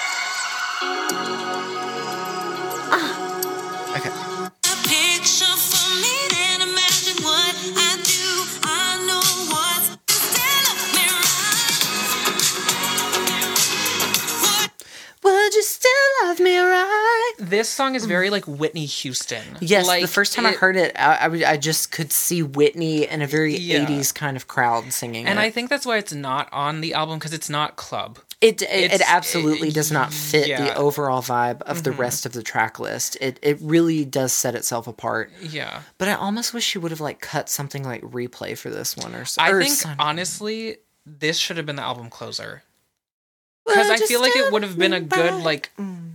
you know. Can you accept me for all my flaws that I've just been singing about and love me? I Like, think that, or it could have potentially been a good like act closer before one of the transitions. Like, um, I think maybe. Oh well, maybe as the album closer or before Babylon. Maybe Mhm. maybe you just flip flop and do "Love Me Right" and then Babylon. Maybe. Um. Anyway, the lyrics are great. Her vocals are so freaking good. It's a very like beautiful song. It's very sweet. Yeah, it's like cute and sweet. sweet. Um, and it's like the lyrics are like, "Would you still love me if I gave it all up just to cry? Um, would you still need me?" It's like, again, it sounds like a romantic relationship, but I think it's to her fans. Like, would you still love me if I just took a break and Yeah. cried? like, and stopped pu- putting on this whole persona and was just myself. You can tell this track was an afterthought because Mm-hmm. of the production. Like the production, the the the final version is really good. Mm-hmm. I love the way that the bass slaps. Like it it. I don't mean like this slaps, Queen. Uh, I mean like the bass actually has like this thumping, like slap like quality to it that gives you a bit of a rebound if you're listening instead of just like the bu- bu- bu- bu- bu- bu- bu. and but the song is not very long at all. It's like two and a half minutes long max, and it cuts out too quickly. Yeah, it, so like, it, it, like, definitely feels like an afterthought. To, um, but I am really happy she put it on the deluxe, and it's again Yeah. one of those things where I'm like, yeah, it's worth it. Like, get the deluxe because you need to hear that song. The Yeah. same thing with freaking Adele, Adele, all of hers. and um, there was another s- album we reviewed. Oh, the Demi Taylor Lovato? Swift. It was the Taylor Oh. Swift one. The deluxe yes, track. Um, hits Hits- different. it hits different. Yeah. So like we've talked about this before, but it's like they I it's like I we always wish these songs were actually available on streaming platforms and stuff, but they're doing it on purpose. They want you to buy the the True. things. And it used to be like a super fan. Yeah. Like if you were a super fan, you'd like like a deep cut that didn't make the track list. But some of the songs that didn't make the track list, like for 30, for 25, for Tay Tay, for this, mm-hmm. I'm like, why not though? Like it's Mm-hmm. Better than some of the Why crap y'all put on it. on? Make it another song longer. Because even. everybody's afraid to have too long of an album. Because when you have 18 tracks, hello me, song no one listens to it. Okay. this this is 16 though. Like Yeah, that well, I guess it's three interludes though. it would be 17 with Love Me, right? Um anyway. But that's that's we have reached the conclusion of our Wait, I just want to say my favorite lyric from Love from Oh yeah. Well, I also want to. And we didn't Rank rate her it. albums. We didn't rate it. Yeah, the whole album. No, we didn't rate Love Me Right. Oh, eight out of ten. Uh, oh, I would say nine. My favorite lyric is I'm tall in high heels, but I am only five foot two. It's just funny. Which is a I reference like to her it. documentary, which we really should watch Yeah, I've again. never seen it. Oh, you haven't? No. We gotta do that tonight. Tonight. It's gonna take forever for you to airdrop the video to me so I can edit it. When is it on? What do you mean? Is it on It's on Netflix? Like, I think. oh. It should be. Okay, well maybe we'll watch Lady Gaga five foot two. I don't Pop know. some corn, children, and feed the children. Um. Okay, so Her- what did you want to do? Her album rankings. Where does Chromatica I fall don't for know you? if I can comfortably do this. What do you mean? I don't remember a lot of like fame. Oh, okay. Well, then, do you just want me to do mine? You can. I'll say. I'll say. I like. What's your number one Gaga album? Do you know? See, this is gonna be. I think embarrassing. If you say Joanne, that's no, that's not. I. It's either. Oh God, I don't know. if It's Fame or Born This Way. both are okay options. I think I would say Born This Way, and then Artpop. Wow. yeah, okay. I, love art. Well, see, but there are songs I don't listen. I don't know. And then Fame. I don't. I guess I don't really love. Chromatica much. Wow. Uh, I would not I have don't know. It's that. hard because they're all so different. Like they really are very different. Like with Adele's albums, I think a lot. It's very, like a similar vibe, so you can kind of it's of. hard to. It was hard for me to rate Adele's albums But- because they're all so very similar in their formatting. See, I think that makes it a little easier for me personally. Because like, how can you compare? I a bunch of to be dance- very different. How can you compare a bunch of dance tracks to, Bo- like, Born This Way? Well, I mean, there's a lot of dance tracks on Born This Way, just less heavy on the EDM. I guess. I do love Lady Gaga. I just I'm when her music was like really big with like Poker Face Mhm. and stuff. I was not listening to music. I didn't listen to music until I was in high school, really, like at all. See, I was getting obsessed with So- Gaga in middle school. So, I I think I missed out on a little bit of Lady Gaga, personally. And I've never really gone back to listen, which is kind of sad. I mean, I know the songs, but they weren't like impactful. You should. Which is why I think I rank Artpop so high because that came out when I was in high school. So it And sticks so, with you. Yeah. Well, my I've ranked all of her albums. Okay. So I'll just do so I think I've got all five. I didn't include Shallow because it's not her album. There Or six. The Stars Born. What's the sixth one? LG6 is. Okay, wait. What are all her albums? Hold on. I'm my brain is hurting. Uh, You put Joanne on the list? yes. Let's see. Okay. Is she putting the Fame Monster as one of them, even though. Even though technically it's an EP, it's it's like an extension, so I don't know. Let's see, discography. Her Wikipedia article just goes on and on and on. So one, two, three, four, five. She is considering the Fame Monster Okay, a separate album. why. Okay. Yeah. Um, my number five. So that's this is the bottom of her albums is Joanne. My number four is Artpop, Art Poop. There's there's a handful that I like from it, but I don't. I never There's a listen to Artpop. skips, for sure. Um, three is Born This Way because I listened to it so many times in high school that it's just like imprinted in my brain. Even the songs that I don't really like a lot. Um, number two is The Fame and the Fame Monster. I, I blend them kind of together because they're basically the same album, just one's an extension. And then Chromatica. I think Chromatica is my favorite Gaga album. She really even though she had like four low tier songs in a row, I still think that this album is like a creative monstrosity in in in like the best way. I need to rework my thing. So, born this, I'm gonna put. Um, this is I I've now looked at the track list for all the albums to refresh my memory. And they're like, ah, yes. yeah. So Joanne is definitely the bottom. yeah. Um, sorry, girl. Then that I, hat was cute. Then I want to do. It's it's five right because Yeah, number Okay. five. So number four. number four I'm gonna do Born This Way Baby, I was born There are there are some bops on that, but then I was looking at it and I was like, I don't even know half these songs. So Judas, Judas. um three I'm gonna say Chromatica. Two Slow. is Artpop and one is fame. I know I literally just said something different, but I'm looking at the fame right now and I'm like, oh, there are some wow. even though I was not listening to music by myself, middle school dances were full of all of these tracks. Yes. Pop, pop, pop, poker and face, so pop, pop, so yeah, um or disco stick like all you know. or whatever she's. was. doing. Anyway, we love Gaga. We have a little shrine to her going on. Yeah, she is part of Um, our shrine. I did not get to go to Chromatica Ball with Gunter, which was kind of sad. Were you on a rotation? Yeah. Yeah, Um, and I did miss you, believe it or not. but I will one day see Gaga live. I it, will. uh, y'all. I look. I I love Gaga. I was not antici- I don't know what I thought that the show would be. well, it was also but a I was- huge venue. Like you were far away from her. Right, but the screens that they set up were so massive that it it, it didn't. No, no, I mean like me. so. Th- I feel like going into it, you were like unsure a little bit because Yes. it was. Yeah. Mm-hmm. But yeah, I had no idea what to expect. I had not really been looking at videos. I just wanted to go have a little fun.